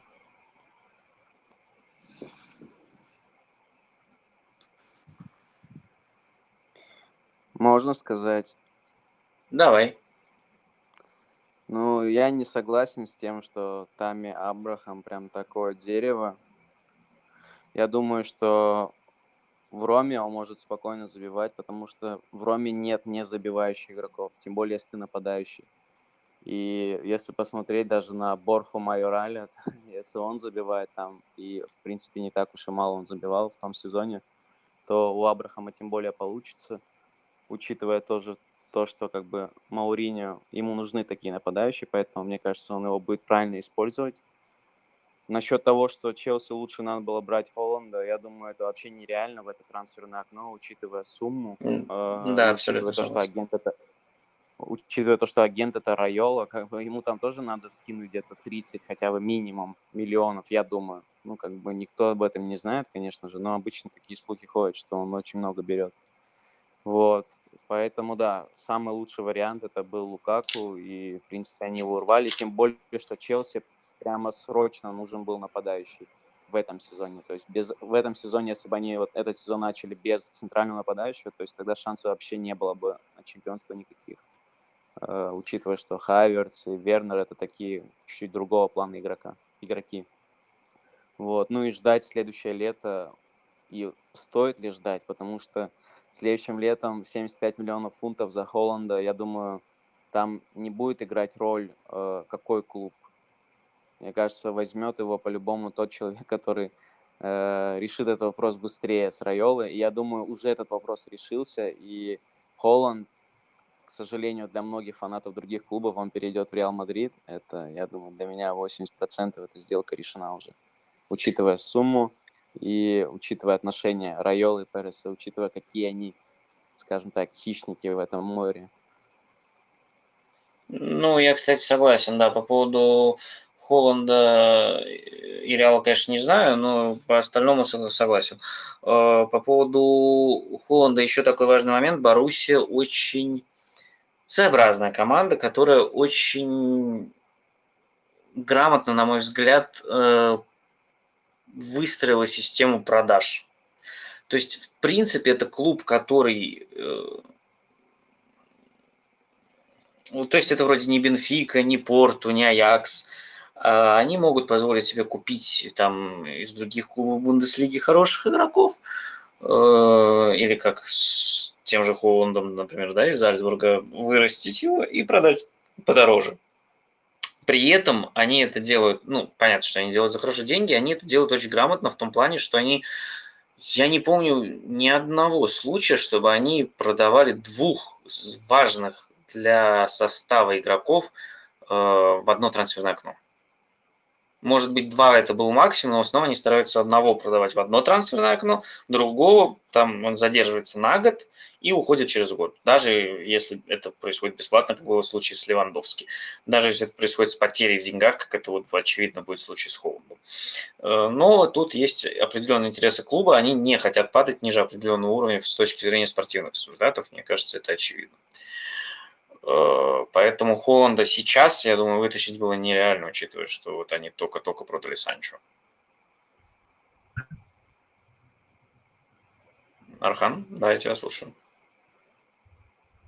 Да, и еще я забыл сказать то, что Челси, в принципе, они, громко, они уложились очень э, грамотно в это окно, продав столько игроков. В принципе, они не остались в минусе, купив Лукаку. То есть выбили они все. Финансово. Есть э, статистика, да, то есть можно посмотреть, кого они продали, сколько за каждого, и там, учитывая еще и трансфер Абрахама, это такую сумму, то они даже остались. И это ну, просто феноменально. Ну, кстати, да, тоже справедливо. Я, кстати, да, еще хотел с, э, согласиться, что э, с тем, что Абрахам на самом деле ну, неплохой нападающий. И может быть в другой команде, где у него будет статус такой более уверенного первого номера, где не будет такого давления, потому что Челси это все-таки, ну, любой такой клуб, э, это определенный уровень давления, где тебя всегда ждут, что ты будешь забивать. И, возможно, будет попроще, возможно, будет звать, потому что, ну, он, в общем-то, неплохо, действительно. Ну, я, кстати, заглянул посмотреть, что там учился с продажами. Ну, не прямо они отбили продажу Лукаку, но 40 миллионов за Абрахама, 40 миллионов фунтов, да, по-моему? То есть это...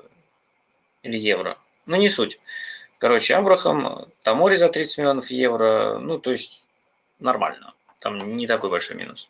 То есть, как и учился, ой, господи, как у Сити с Грилишем, когда они там продали, у них ушел Харрисон, у них ушел э, Анхелинио, только в это окно, да, они, они ушли как э, продажи там на, на 40 где-то миллионов.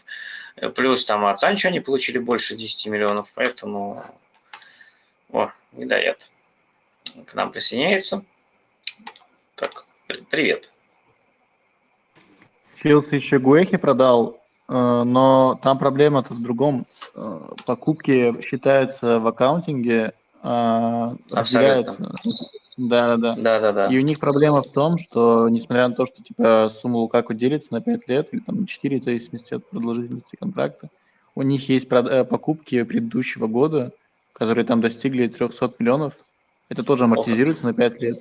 Ну да, да. да. Если, да, если это 300 лет, 300 миллионов, то типа в этом году выпадает 60 миллионов, плюс Лукаку 23.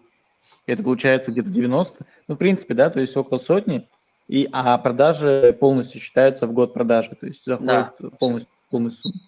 И примерно, да. ну, а Абрахам там еще неизвестно, потому что, скорее всего, я читал, что это вроде аренда с mm. выкупом обязательным. То есть 5 миллионов сейчас и 40-45 в следующем году, но может что-то изменилось, я уже не помню. Плюс э, там там э, опция выкупа будет у Челси за 80 миллионов через два года после подписания официального контракта, то есть полноценного трансфера. Поэтому... А. а еще, а еще Рома вроде делит сумму на несколько траншей, там условно по 10-13 миллионов за год. То есть Рома даже, учитывая то, что типа они потратили, ну, потратят много, это как бы небольшие суммы для них.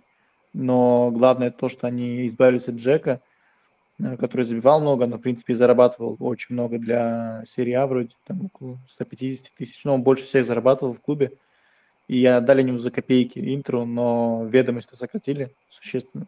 Плюс они еще отдали там пару игроков ненужных. И то есть заработали на это тоже прилично для серии А.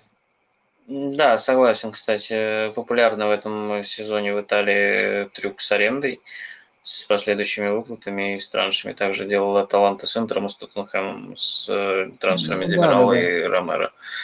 Вот, да. И очень, очень также вот Да, да, да. Сейчас в- в, в Италии популярная схема. Я так понимаю, там сейчас на самом деле не очень все хорошо с деньгами у клубов. Поэтому, поэтому такие схемы применяются. Но в целом, то есть, э, пока как бы не вижу причин, почему как бы Рома не может тратить деньги. То есть даже учитывая то, что как бы они в принципе мало тратили раньше, сейчас как бы они тоже тратят не так много, если разделить эти суммы, там типа транши посчитать. Есть, Не, ну целом, просто раньше они вообще результат старались не тратить. Ну, Да, меньше. да. Ну, ну. ну, сейчас, видишь, сейчас покупают э, активы, которые можно будет продать э, как бы с выгодой, да, то есть Абрахам с паспортом, если он заиграет, он в Англию Ну, в этом плане, да, да. Челси. ну да, если даже Челси потом 80 заплатит, хороший навар. Да, вот этот э, парень из России, то, что приехал, ну, из Дженуа, э, он тоже, в принципе, да, там небольшие деньги, но как бы потенциально тоже игрок, который может уехать в АПЛ или там в другую лигу, тоже большие деньги. То есть, ну, сейчас все зависит от Мауриньо, как он вообще не похерит ли он эти трансферы, или там он разовьет их. То есть, ну, вот это проблема тоже. Ну, как бы это сомнение есть. Но, видимо, в него верят, раз его назначили. В принципе, то есть, и под него Да. молодых игроков. Да, для меня это немного странно, но посмотрим, посмотрим. Да, Шамуродов, Абрахам, будет на что посмотреть. Вот, ну, раз ты к нам заглянул, давай тогда, если по Челси никто больше ничего не хочет добавить, или по Лукаку, по Интеру, нет? Ну, давайте. И они сделают... Чего? Ой, Гаджи... Ой, сейчас, нет. А, Забыл, как зовут. А, Просто хотел уточнить, получается, Миша, ты одобряешь трансфер Лукаку и нельзя... Ну, то есть, просто мне показалось, что это бешеные деньги за такого игрока, и можно было найти варианты не сильно хуже и подешевле. Я не очень вижу варианты, честно говоря, не сильно хуже и подешевле. То есть они либо дешевле и хуже, либо очень большие проблемы с тем, чтобы их купить. И, то есть вариант получше и подороже. Э, Вроде Кейна, но понятно, что отношения Челси с Тоттенхэмом, они очень тяжело будет э, перекупить Кейна, например. Кто может быть подешевле? ну, подешевле. У них, в принципе, у самих-то были подешевле и, и похуже. Тот же Абрахам у них же был подешевле и похуже. Вот, они решили себе усилиться. Я не то, чтобы я же не тот человек, который... У меня не спрашивают разрешения, одобряю, не одобряю. Ну, мне кажется, это понятный трансфер с понятными целями с учетом э, текущих возможностей английских клубов и текущего рынка абсолютно нормальная сумма за одного из лучших нападающих э, Европы на данный момент. Я ничего в этом такого не вижу. В этом плане для других клубов как раз может быть плюс то, что они пришли за Холландом, то есть конкуренция в следующем году на Холланда, она вырисовывается сейчас вполне определенно. Понятно, какие клубы придут там, к Боруссии за Холландом. Например, кто получит. Посмотрим, Реал, не Реал, но кто придет, более-менее пока понятно. Вот. Манчестер Сити придет или не придет, зависит от того, как у них закончится, я думаю, это трансферное окно. Это вопрос тоже нерешенный еще. Так, ну что еще есть, что по Челси? Давайте тогда двигаться дальше. Давайте тогда, раз уж... Зиёш, хотел по нему уточнить. Чего? В прошлом Зиёш он начал ярко, но потом он как-то то ли травмы, то... Но он вроде бы до них уже перестал как-то играть особо Челси. А может, АПЛ эта лига не для Зиёша или как? Очень странный вопрос, на самом деле, я сейчас не смогу на него ответить, потому что Зиеш сейчас травмирован.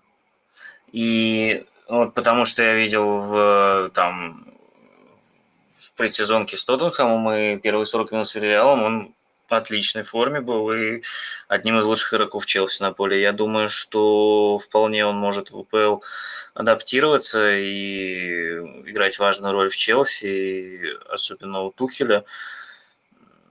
Но для этого, конечно, нужно уже теперь подождать, когда он поправится. Вот, но игрок-то он очень хороший.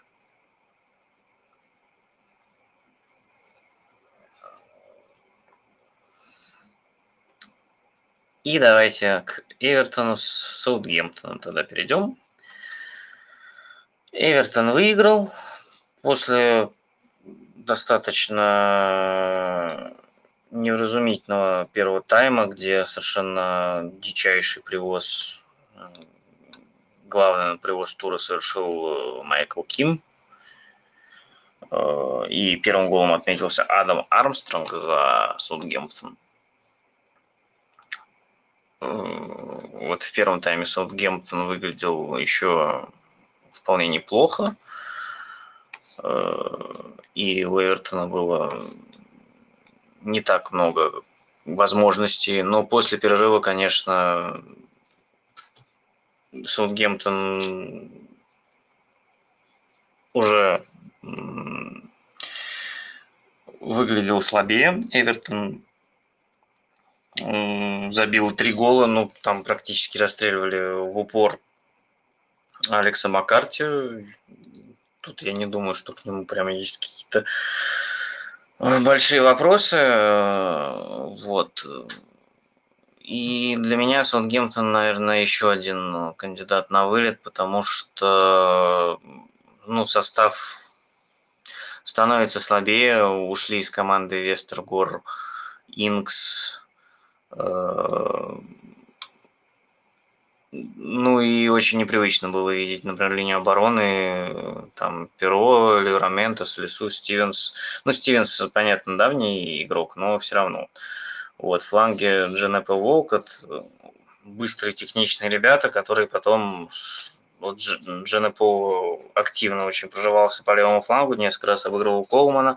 А что делать потом? А потом он простреливал в никуда. Э, были у меня вопросы по тому, как начнут сезон Калверт Льюин и Ришарлисон. Начали очень бодро, отметились, забили по голу, отыграли весь матч.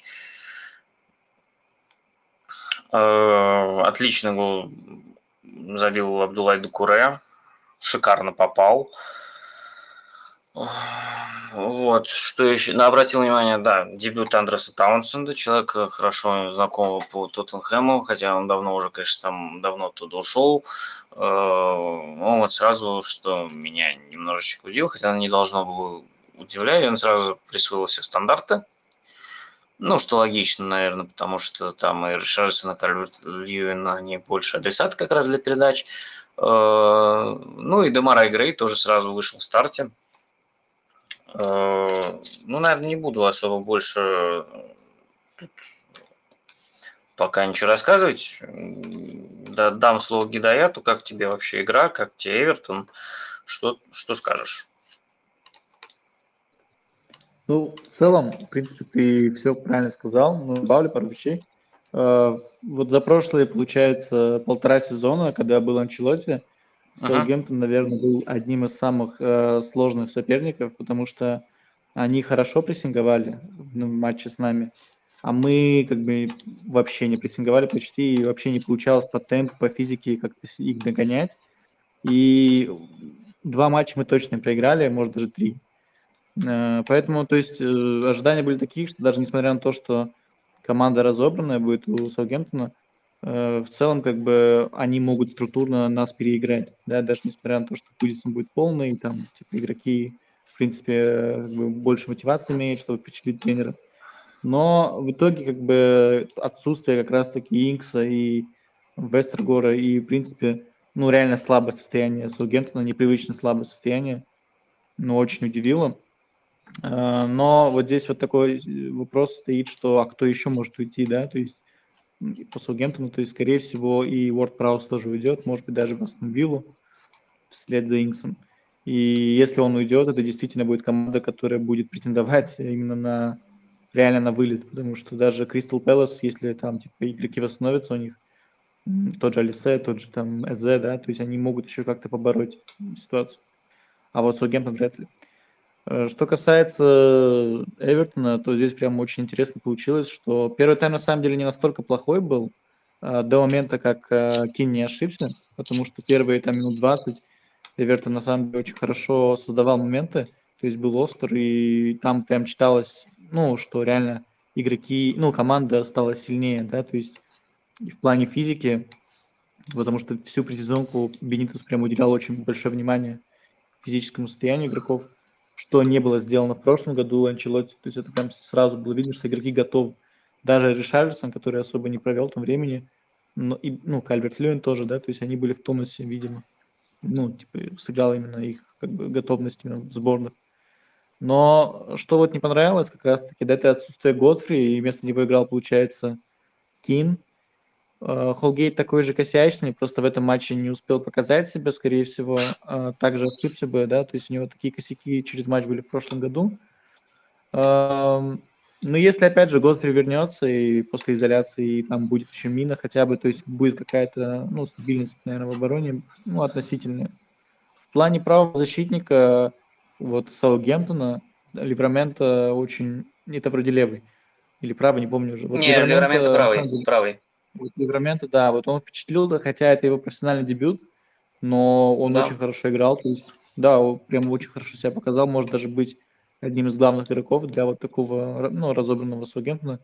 А наш правый защитник, ну, реально, то есть Колман, конечно, красавчик, но, видимо, возраст уже дает о себе знать, плюс после травмы, то и, да, в 16-17 уже не помню.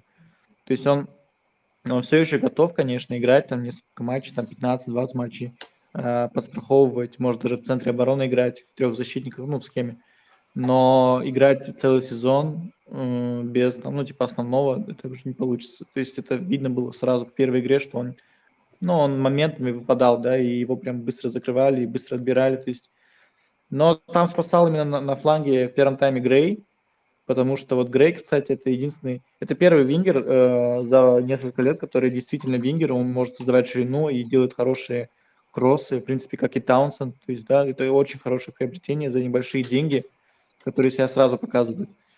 Таунсенд, э, Таунсенд показал себя неплохо, на самом деле, да, кроме ассиста, на самом деле, помню еще один кросс, но в целом Грей лучше провел матч, но как бы эти оба еще покажут себя, мне кажется. А что касается вот Ришарлисона, в первом тайме ничего не получалось, потому что он больше играл слева. Он сделал пару кроссов интересных на Кальверта Льюина, но в целом как бы его как раз-таки позиция слева его ограничивает. А вот когда во втором тайме уже игроки вышли, насколько я понял, в схему 4-4-2, где именно два форварда были, Кальверт Льюин и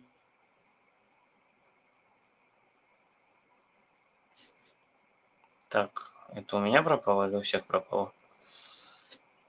Да, у меня тоже пропало. А, вот, на самом интересном, как всегда, жаль.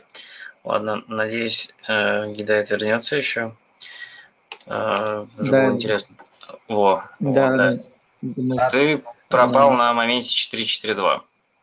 4-4-2. Вот Ришарлисон как раз-таки срав... ну, связывал полузащиту с нападением. Это уже было какое-то интересное решение. И э, что я хотел сказать? А, да, то есть как раз-таки кроссы, э, все ожидали, что Беникс будет играть кроссами, да, то есть не, не замысловато, но в принципе эффективно. 17 кроссов за игру, э, больше, чем в любой игре в прошлом сезоне.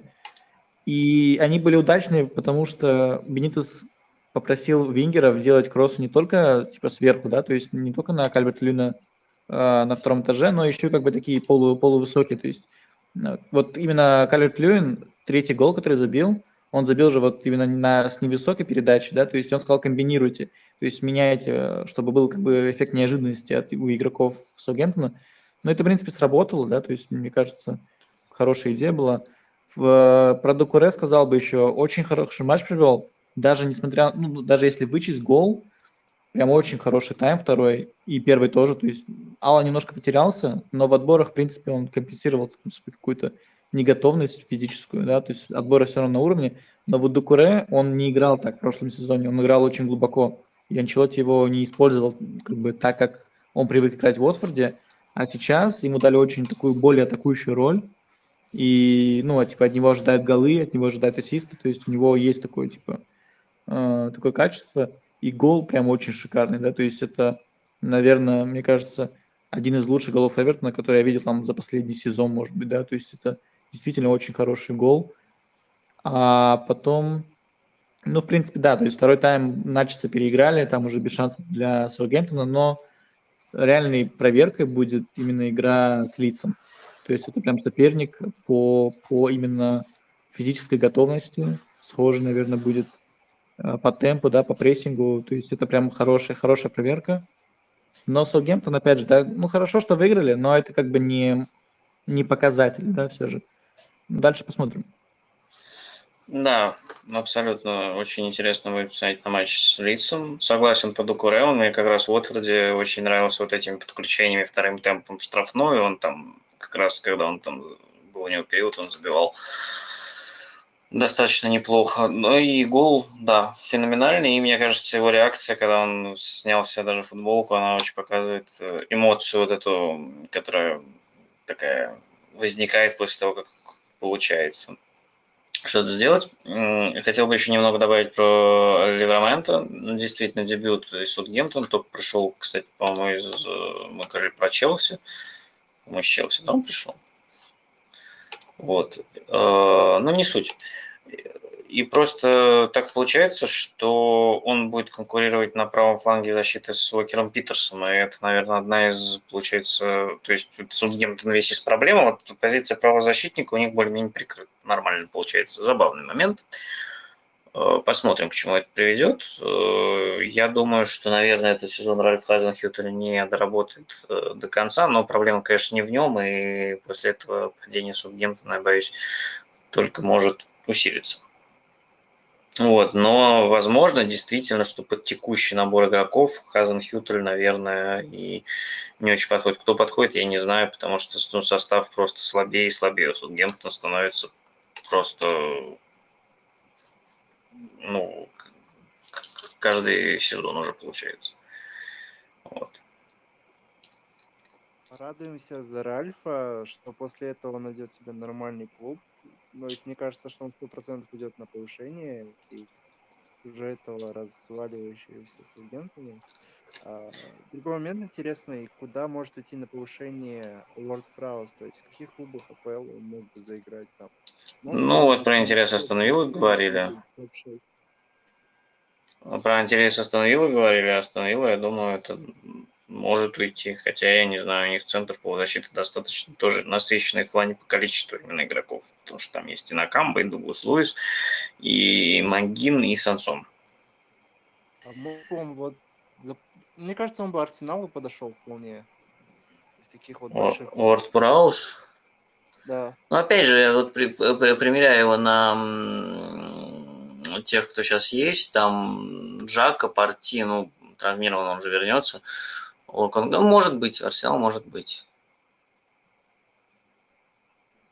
Ну, он на самом деле, за него слишком много хотят. Там, наверное, рассчитывают на хорошие деньги, там 40-45 миллионов евро, тем более он там сейчас в пике, да, то есть 27 лет, 28 исполнится там в ноябре, наверное. Но его, его решение, это на самом деле, то есть его решение его ситуации, это как раз-таки дождаться вылета, и потом уже там за 20-25, и у него будет больше выбор, на самом деле, клубов, которые готовы будут платить за него деньги, потому что такие деньги, кроме Астон Виллы, ну, никто не готов платить, да, и то даже Астон Вилла не осмелится.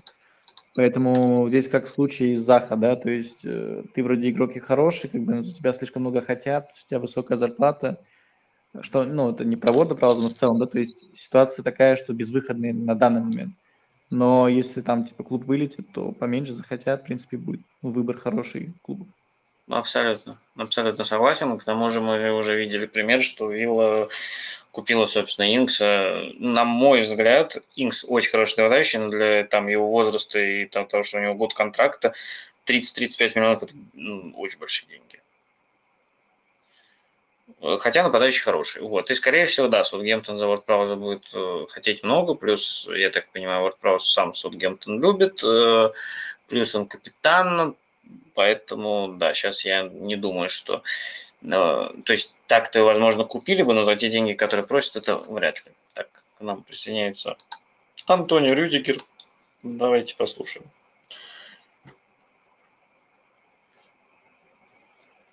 Надо включить микрофон, и можно говорить. Всем здравствуйте. Меня хорошо слышно? Да, очень хорошо. Я хотел бы затронуть одну тему для разговора, например, э, таблица английской премьер-лиги, в частности, сам, самая нижняя часть, потому что тут несколько претендентов на вылет, и Брайтон Грэма Поттера, который, э, как я понял, так и не хочет улучшать свою реализацию моментов. И Вотворд, который пока что выглядит, ну, довольно-таки слабым по составу, как минимум. Ну и, э, конечно, Берли, хотя у них есть довольно боевой Шон Дайч, который будет явно биться до последнего. И, как по мне, самый главный претендент на вылет это Ньюкасл, потому что команда Стива Брюса опускается все ниже и ниже, и можно полагаться только на индивидуальное мастерство. Интересно. Ну, у нас сегодня такой формат, что мы обсуждаем отдельные матчи, уже в контексте этого говорим о претендентах на вылет. Некоторых мы затронули. Э, если потом будет желание, то запись можно будет послушать. Это и э, говорили про уже Саутгемптона, про Кристал Пэлас и про Норвич. Про Ньюкасл еще не говорили, но обязательно поговорим. Э, про Уотфорд тоже еще поговорим. Ну, в общем, еще затронем оставшиеся матчи. Бернли с Брайтоном тоже. Там вообще очень интересная ситуация была. Э, ну, собственно, тогда давайте перейдем к Ньюкаслу с Вестхэмом, потому что очень самый бодрый матч этого тура. Перестрелка вообще отличная. 2-4 ребята устроились, э, там моментов насоздавали вообще огромное количество. И э, Ньюкасл было очень непривычно видеть э, таким бодрым. Ну, то есть они, конечно, традиционно играли без мяча. Ну, не так много они играли без мяча, то есть это был не такой автобус который мы привыкли видеть, когда говорим о Ньюкасле, это там, ну, процентов 45 они мячом владели где-то. И, то есть, по третям, мне кажется, тоже распределение было действий достаточно равномерное. Э, это было, то есть у Ньюкасла была тройка центральных защитников, 5-2-3 э, с э, тройкой Сан Максимин, Уилсон, Альмирон, и, конечно, основной основной поставщик всей остроты Ньюкасла это был Сен-Максимен. У Вестхэма было 4-2-3-1. И вообще по первому тайму мне больше понравился Ньюкасл. Э, они даже, у них были отрезки, где они подолгу владели мячом, как, например, перед вторым голом, когда забил Джейкоб Мерфи. Э, но во втором тайме Вестхэм смог дожать, в основном за счет подключения в правый полуфланг э, Владимира Цоуфа, потому что оттуда пришел как раз и эпизод э, с пенальти. И, ну, четвертый гол это уже контратака, когда Антонио забивал э, во многом, и на игру повлияли вот эти два эпизода, когда Вестхэм смог выйти вперед. Э, там перед этим было несколько моментов, э, когда и у Ньюкасла были неплохие подходы, которые не закончились ударами, но в целом э, вот начало второго тайма Вестхэм провел достаточно сильно и, наверное, закономерно все-таки вот эти два мяча забил. Ну и потом мог забивать в целом еще, но матч очень хороший, очень бодрый, и я вообще, честно говоря, не ожидал, что обычно в воскресенье, 4 часа дня, Ньюкасл Вестхэм вывеска, ну, не самая интересная, к тому же мы знаем Ньюкасл, команда ну, его очень тяжело смотреть в подавляющем большинстве. Ну, нет, сегодня было очень-очень бодро. Очень неплохо дебютировал Вудман у Ньюкасла на воротах. Он взял пенальти Антонио, но набил сучек, тут уже ничего не поделаешь. Э, на по поводу того, что Ньюкасл претендент на вылет, ну, Ньюкасл каждый год претендент на вылет. Э, ну, стиль Стива Брюса не самый зрелищный, но достаточно рабочий. Команда защищается неплохо, э, достаточно организована. Мастерства в нападении Уилсон, Сан-Максимен и Альмирон, если они не будут ломаться, я думаю, хватит, чтобы опять там зацепиться за 13 какое-нибудь 14 место. Ну, посмотрим. Посмотрим. Первый тур очень был, первый матч очень удивительный, очень веселый. Очень хороший, опять же, первый тайм. Не очень хорошее начало второго тайма. Ну и потом Вестхэм грамотно просто воспользовался своим э, преимуществом. Я и Ньюкасл в концовке мог забить. Ну, в общем, хороший, хороший матч. Рекомендую. Так, Егор. Здравствуйте.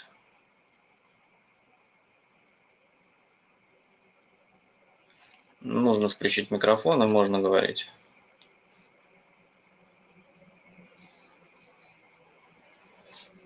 Так, пока этого нет. Так, какие у нас еще матчи остались? Давайте посмотрим. У нас остались Бернли, Брайтон. А, так. А заметил, что все матчи, они не закончились в ничью, то есть всегда был... А, я об этом сказал в самом начале, да. нас я думал, что тут будет одной... феминизм, я перепутал чат, извините. Это прекрасно. Нет, мы... Нет, мы говорим не про феминизм, мы говорим про английский футбол. Вопрос, почему твой канал могли спутать с феминизмом? Я не знаю. Это, это, это... Почему мы не знаем? Я тоже, видимо, чего-то не знаю, но, видимо, нужно делать еще какую-то дополнительную плашку. Вот. Ладно, э, повеселились, движемся дальше. У нас осталось три матча. Это Бернли Брайтон, э, Лестер, Вулверхэмптон и Уотфорд Астон э, Так. Ну, давайте Бернли Брайтон затронули и Бернли и Брайтон в предыдущем комментарии. Сразу, наверное, можно будет оспорить оба тезиса, потому что Бернли тоже очень хорошая система Шона Дайча, которая позволяет команде держаться даже в середине, ближе к середине таблицы уже несколько сезонов. Э, Брайтон, вот это явно не тот матч, где можно говорить что-то про реализацию. Вот абсолютно нет. Э, Бернли был лучше в этом матче. Вот, вот так вот радикально начну. Они должны были забивать больше к 70-й минуте. И... То есть это был, в принципе, стандартный Бернли, который сидел в обороне, играл через лонгбол, заброс на Вуда и все дела. Э, Брайтон владел мячом и ничего из этого не мог выжить. Э, он совершенно не справился со стандартами. Э, собственно, забил Тарковский через э, с углового, мог забивать Ми, причем абсолютно одинаковые эпизоды, они врываются в одну зону, они продавливают просто Ниля МП на угловом и бьют головой. Э, Тарковский забил, Ми попал в приклад. Ну, плюс была штанга у Гудмунсона. Э, Брайтон не мог ответить ничем. Э, и уже в перерыве Поттер пошел на перестановки, потому что в первом тайме он играл э, с четверкой защитников. Было 4-3-3 скорее. С, значит, э, причем вернулся Даффи, я забыл, когда писал пост про то, что ушел Бен Уайт, я перечислял защитников, которые могут сыграть в центре у Брайтона. Забыл про Шейна Даффи, потому что прошлый сезон э, провел в аренде в Селтике. И сейчас он вернулся. Э, Шейн Даффи с Данком играли. Правый защитник играл Вебстер. Э, над ними играл Альзате, потом там Бисума, Мвепу, Троссар, Марч, Гросс и Мопе. Причем Гросс, по-моему... Ладно, тут уже не буду лукавить Суть в том, что Гросс, по-моему, в первом тайме играл слева, причем э, Марш играл справа в полузащите, но штука в том, что в перерыве э, поменялись, э, поменял схему Поттер, перешел на три центральных защитника, Вебстер, Даффи, Данк. Э, вышел Лалана вместо ВПУ, и команда пришла на 3-4-2-1. Гросс по правому флангу бегал, Марш по левому. Лалана с Тросаром играли под Мапе, Альсата с Бессумой в центре. Это не дало никакого вообще эффекта особенно, э, ну, нет, какой-то эффект это, естественно, дало, потому что Брайтон еще больше забрал мяч и э, смог, ну, то есть Бернли уже действовал, ну, в первом тайме остроты создавал больше, во втором тоже неплохо действовал, но не так. Э, но это не сильно помогло в плане создания остроты в атаке. Э, ситуация изменилась. Поттер просто убил э, Берли двумя заменами. Сначала вышел Якуб Модер вместо Альзады. Модер – это польский игрок. Он, причем в конце прошлого сезона закрывал в нескольких матчах позицию левого вингбека. Здесь он вышел э, на позицию правого центрального полузащитника и действовал в двух вариациях. Либо он э, бежал, в, подключался в полуфланг в канал между Ми и Тейлором, либо создавал ширину, когда Гросс уходил э, в полуфланг как раз в эту зону. Оба этих действия создали голы. Сначала после выхода Модера первого он забил буквально минуты не прошло, потом через там 5 минут вышел Алексис МакАлистер и через 2 минуты забил тоже передачи с правого фланга и все. При этом большую часть матча Бернли смотрелся лучше, но замены Поттера, они перевернули вообще просто игру и и все, и Брайтон выиграл. То есть это явно не тот матч, где можно говорить, что Брайтону не повезло с реализацией. Нет, с реализацией у него все было более чем. Тут наоборот с реализацией не повезло Бернли. И, кстати, это такой момент, что Бернли всегда... Ну, то есть Брайтон уже не первый матч мучается прямо с Бернли.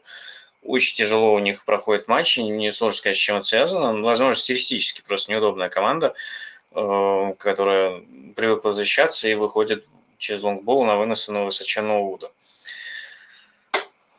Вот. Ну, тут такие мысли пока. Если кому-то есть что сказать, то welcome. Если нет, я уже тогда перейду дальше и тогда быстро заканчивать буду. Ну, Брайтон точно не кандидат на вылет, по-моему, потому что... Не, не, скорее не, всего, же... если... Да, да. То есть, ну, они в прошлом году даже в своей реализации не были кандидатами на вылет, да, то есть они в какой-то момент были близко там, но они, ну, типа, у них были матчи в запасе, и, в принципе, они как бы обезопасили себя уже где-то к 30-му, 32-му э, туру. Но как бы в этом году от них больше ждут, больше от Поттера, потому что, ну, во-первых, у них э, есть ну, ресурс э, в лице Кайседа, которого они купили зимой, да, так и, походу, не интегрировали в состав. Но, видимо, ожидается в этом году, то есть в этом сезоне, может, у него больше роли будет получить. Ну, в принципе, да, то есть эти проблемы с реализацией как бы решать Поттер вряд ли сам сможет, да, то есть ты не можешь заставить Мопе э, реализовать моменты, которые как бы он должен реализовывать. То, что он там будет тренировать его отдельно, это не значит, что это как бы как поможет ему психологически, да, в этом плане. Но, видимо, раз Мопе забил, да, и то есть, ну, это реально нетипичный матч для Брайтона, потому что ну, они действительно забили больше, чем должны были, и Мопе забил, то есть, может быть, это будет как бы на постоянной основе так получаться. Э, форварда они не купили нового, видимо, прям верят да, в МП, потому что ну, они очень большие деньги за него заплатили по своим меркам, там 20-25 миллионов евро. Это очень много для них, но как бы в этом сезоне от них ждут большего, как бы, чем 17-16 место, скорее всего, там где-то около э, первой десятки, да, там 12-13 типа место. И вот тогда это будет огромный шаг для Поттера, на самом деле, в плане того, что его будут рассматривать серьезно, уже не как потенциально там топового, ну, хорошего тренера, да, в хороший клуб, а уже как типа proven, да, то есть доказавшего, что он может сделать больше, чем у него есть ресурсов. Потому что Брайтон прошлого года как бы по таблице это, ну, типа, Согласен. он был там, где должен был быть. Да. Согласен, по качеству А игры вот есть э, предпосылки Бернли, для подъема, да. а вот Бернли на самом деле проблема, потому что, ну, я прям ожидаю, что Макнил последние дни окна уйдет, э, скорее всего, в Эвертон, потому что его прям очень сильно котируют и ведут, и с окружением прям ведут переговоры, но ждут прилива денег, да, которого пока нет. И, ну, типа, если Макнил уйдет, то у них реально скудный выбор на позицию Вингера. И даже если Макнил там статистически не очень результативен, он создает, на самом деле, ну, создавал в прошлом сезоне очень много а, моментов. И, в принципе, если он уйдет, там выбор невелик. Не Но у них реально проблемная позиция это Вингер. И поэтому... Ну, а зачем? Э, всего... меня... Да-да-да. Ну да, скорее всего, могут вылететь. Как кандидаты будут, то есть одни из четырех. Ну, мне а кажется, а зачем что... Эвертону Макнил? Да, да я а... хотел сказать, что... Ну, во-первых, я хотел сказать, да. что Бернли, он как-то с потерями ключевых игроков обычно вроде неплохо справлялся. Вот, посмотрим, как будет с Макнилом, если все-таки уйдет. Но, в общем, да, у меня больше вопрос был, зачем вообще Эвертон-то Макнил? Ну, э, вот смотрите, получается, если издалека пойти, Сигурдсон и Хамас на позицию десятки, они как бы, ну, Макнил не десятка, но все же, да, то есть Сигурдсон и Хамас, скорее всего, покинут Эвертон, uh-huh. и на позиции десятки будет играть, скорее всего, Грей и Вобби. А если даже этой позиции не будет, если будет 4-4-2, то второй нападающий Ришарльсон, то есть э, место слева а, нужно как-то заполнять, да, и там будет скорее играть Грей, у него хорошо получается. Есть и обе, типа, да, и нужен еще, еще один, еще один вингер на позицию, и скорее всего это будет или Мэтти Холл как нападающий, или Дуайт Макнил, более дорогой вариант, как вингер. Э, не знаю, как они будут вмещать всех, да, но опять же там придется заполнять пустоты, да, типа ушедшему Сигурдсону и Хамусу? Ну, с одной стороны, да, просто вот я думаю, Грей, Таунсон, ну, просто вместо, вместо кого, скорее, ну, то есть даже...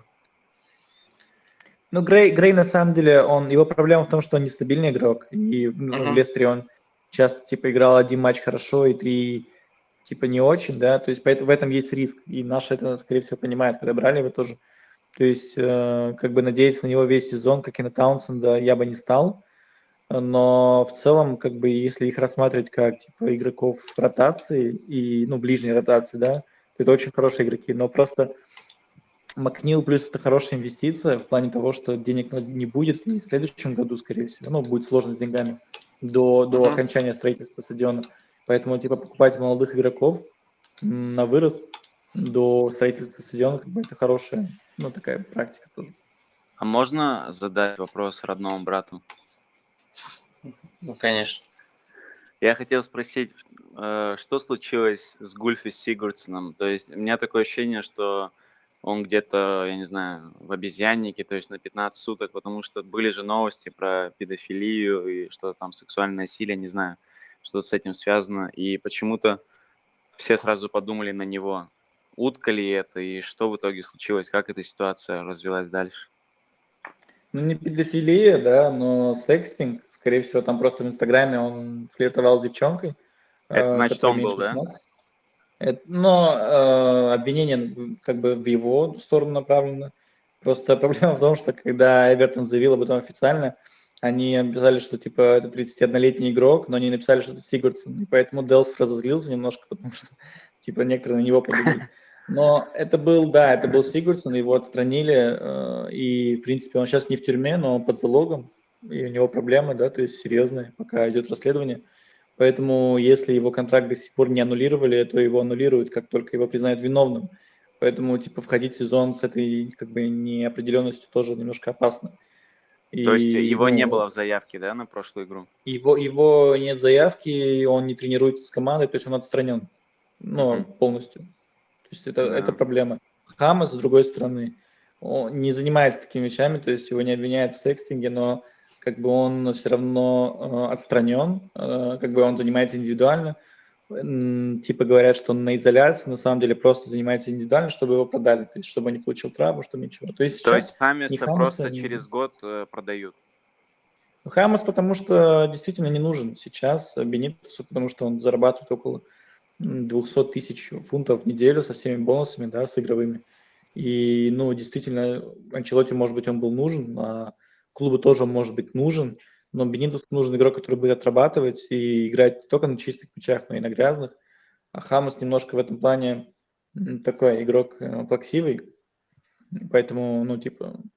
То есть у, у вас, получается, не будет э, больше центрального атакующего полузащитника? То есть схема перейдет на три полузащитника или кто там будет Ситуативно играть? будет. Ситуативно будет, и Грей, и Вобби, кстати, это хороший вариант на эту позицию. Э, Грей же вингер, нет?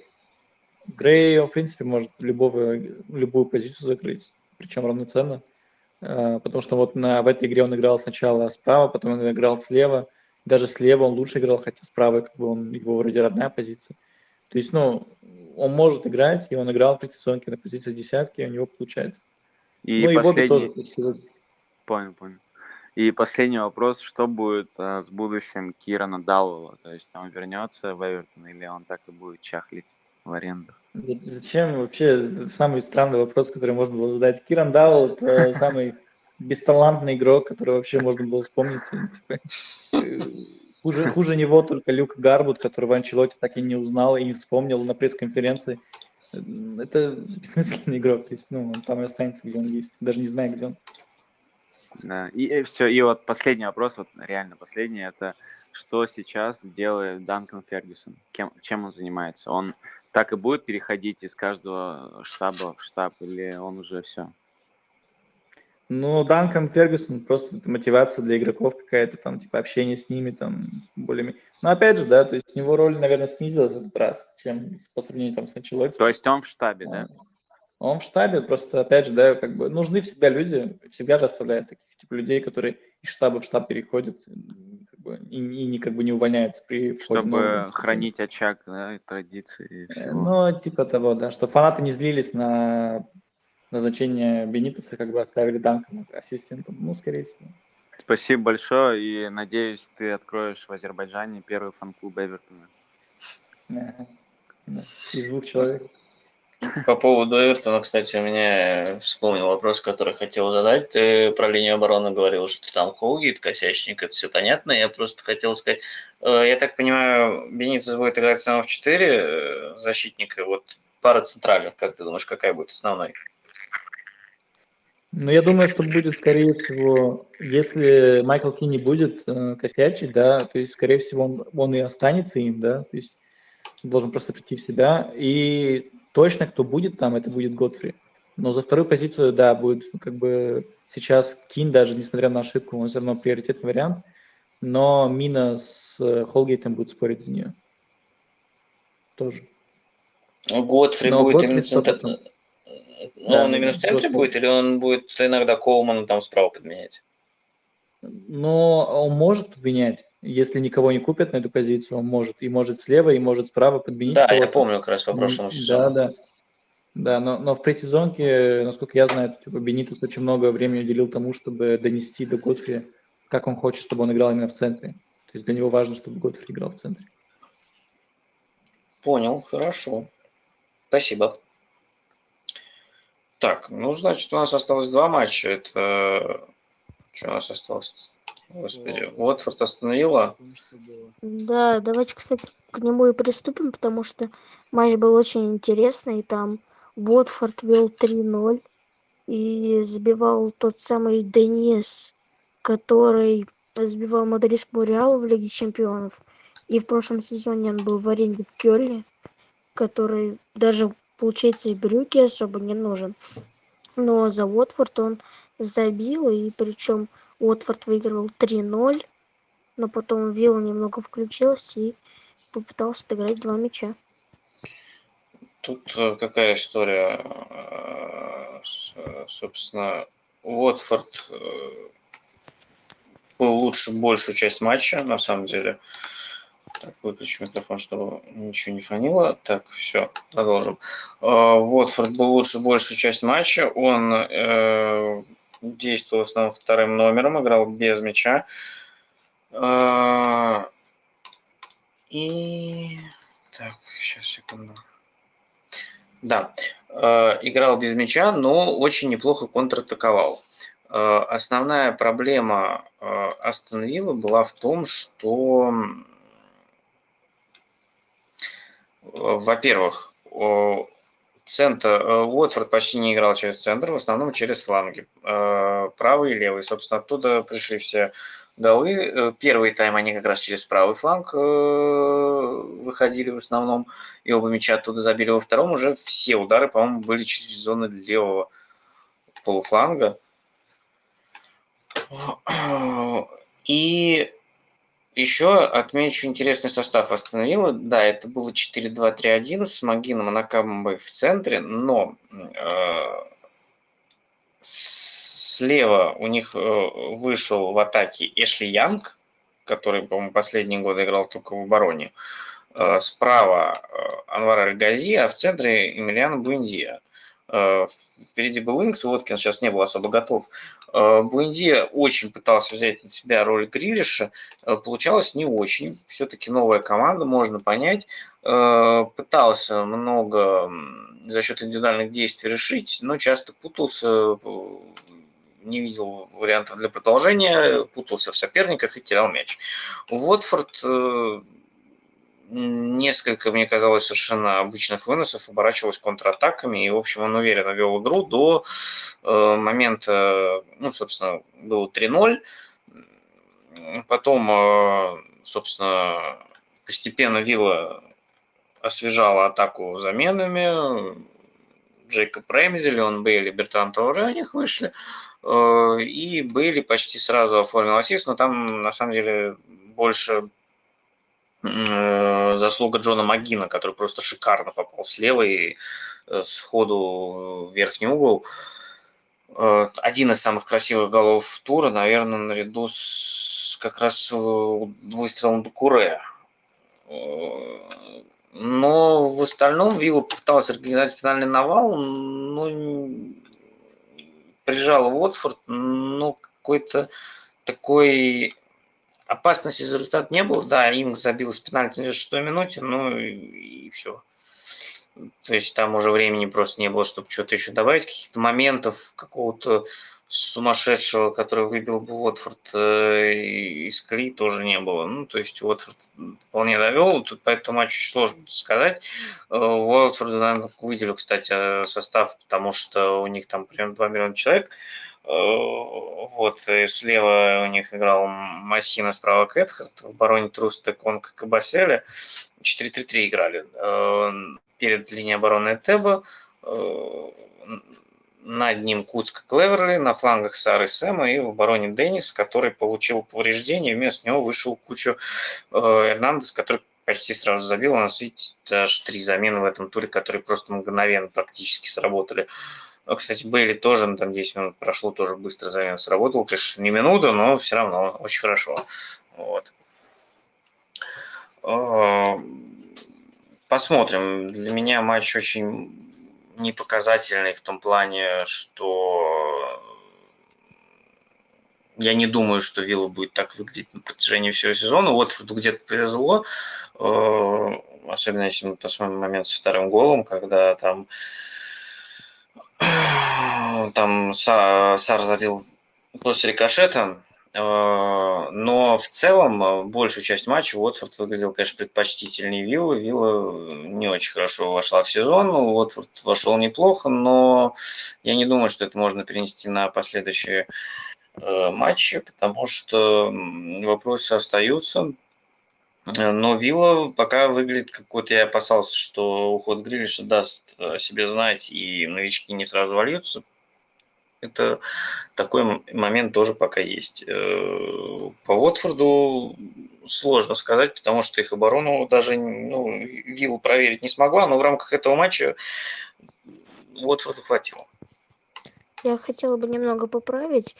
Э, Все-таки Эшли Янг был оборонительным, но при системе Антонио Конте, он же в 3-5-2, он был левым латеральным, который бегал туда-сюда. И надо сказать, то, что физики ему все-таки хватало. Так что я бы не сказала, что он прям точно в обороне, в МЮ, да, но вот в Интере, мне кажется, нет, потому что даже если бы Антонио Конте перестраивался, но он никогда не перестроится. Если Янга все-таки всегда тянет в атаку, и даже, я помню, был последний его сезон в МЮ, потом он, когда зимой ушел, он там забивал голы, он там даже в Лиге Европы там играл чуть ли не в нападении, но хотя там матчи были с партизаном условным там и Астаной. Но мне кажется, все-таки Эшли Янг это тот человек, который все равно будет тянуть в атаку, даже несмотря, что он будет играть в обороне.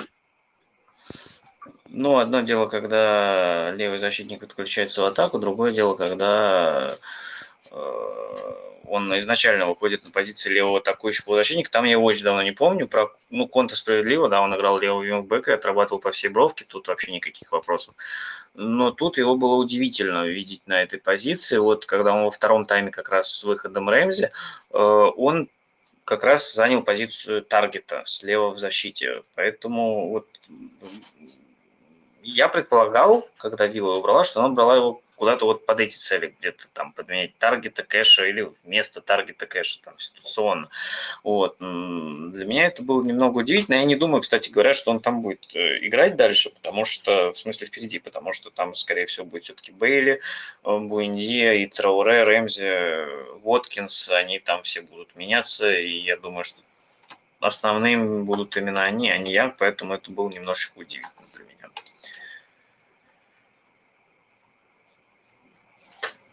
ну и давайте про Лестер Вулверхэмптон. В общем-то, основные свои соображения по нему написал уже в телеграм-канале. Достаточно интересный матч, который можно разбить на несколько отрезков. Лестер прям э, как хорошо провел достаточно первый тайм, с одной стороны, с другой стороны, и Вулверхэмптон неплохо выглядел в первом тайме с точки зрения организации обороны. Они не давали Лестеру создавать явных моментов. Эм, но и выйти в контратаке не могли. Оборонялись достаточно глубоко. Э, здесь Бруно Лаги в первом своем матче не сильно отошел от привычной схемы стройка центральных защитников Килман, Коуди, Сейс. Э, Лестер играл 4-2-3-1. Э, первый тайм Лестер владел преимуществом, владел мячом, но не создал опасных моментов. Э, Вулверхэмптон хорошо сдерживал, но не мог выйти в контратаку. Контратаки, то есть системных каких-то таких эпизодов не было. Контратаки возникали за счет индивидуальных действий Адама Трауре, который по традиции просто брал мяч и тащил. Самый опасный момент, он э, случился после перехвата там Маутини, по-моему, перехватил мяч в центре поля и бросил Трауре один на один. Трауре убежал, но не забил. Гол Лестера – это тоже следствие индивидуальных действий. Перейра там на фланге с двумя э, разобрался, прострелил, и Варди шикарно на опережении сыграл. Тоже потрясающий гол. Э, в перерыве э, игра поменялась.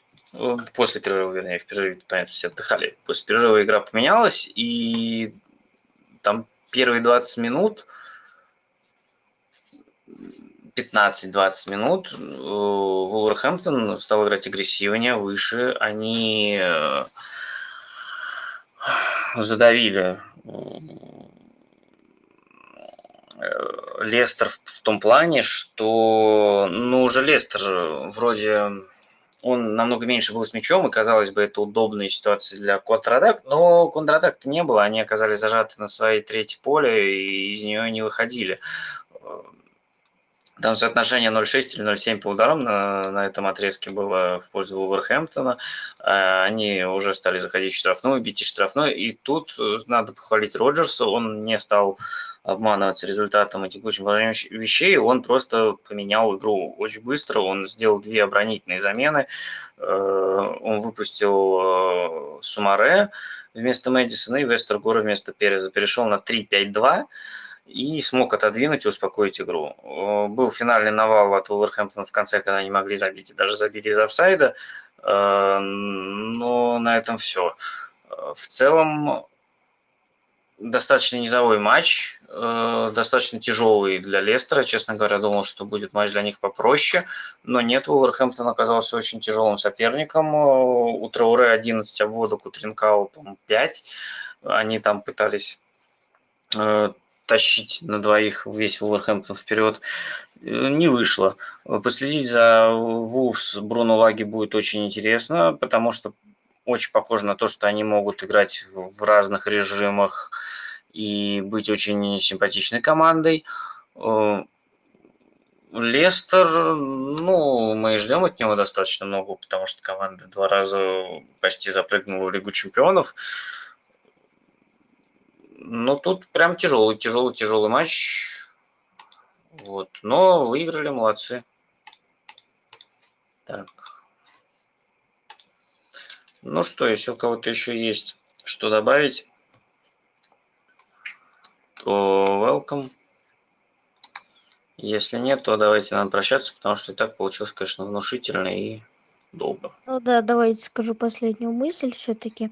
Мне кажется, в этом сезоне Лестер будет бороться за первую четверку, ну это само собой. Но вот эти вот трансферы, например, Бубука Сумаре и Пацандака, я думаю, очень помогут в принципе, в длине скамейки можно много перестраиваться. Все-таки Брэндон Роджерс это умеет и можно пробовать много разных вариаций, так как Бубкари Самурай может сыграть все-таки и опорника, и бокс-то-бокс, поэтому я думаю, стоит от Лестера ожидать более э, гибкой тактической схеме, когда будет выходить Бубукари. Ну и Палсандака это все-таки замена Варди, потому что также быстрый, также, в принципе, с хорошей реализацией.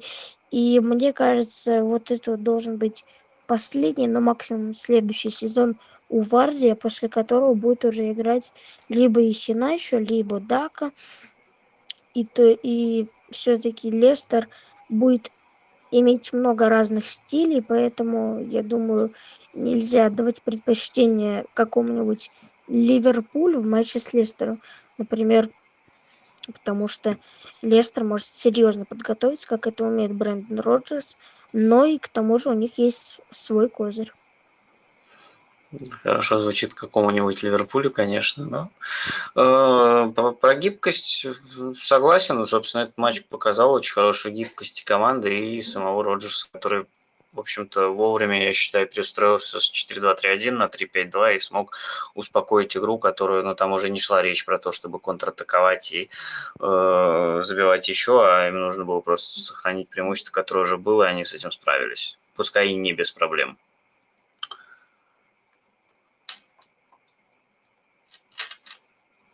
Так, ладно. Э, всем спасибо. Это было интересно. Э, потом еще подумаем, нужно ли это вводить на постоянной основе такие беседы. Э, надеюсь, вы тоже узнали что-то новое. Вот. Всем спасибо. Всех, кто переживал и кто выиграл с победами, у кого чьи команды не выиграли, ну что ж, сезон еще длинный. Будет что посмотреть, будет что обсудить. Будем на связи. Спасибо. Спасибо. Спа- И тебе, Миша, Спасибо за стрим. Да, особенно из всем из феминистского чата. Да, ну надо, пожалуй, в описание добавить что что-нибудь про феминистский чат. Это было шикарно. Спасибо. Вот. Спасибо большое. Всем доброй ночи. Вам того же.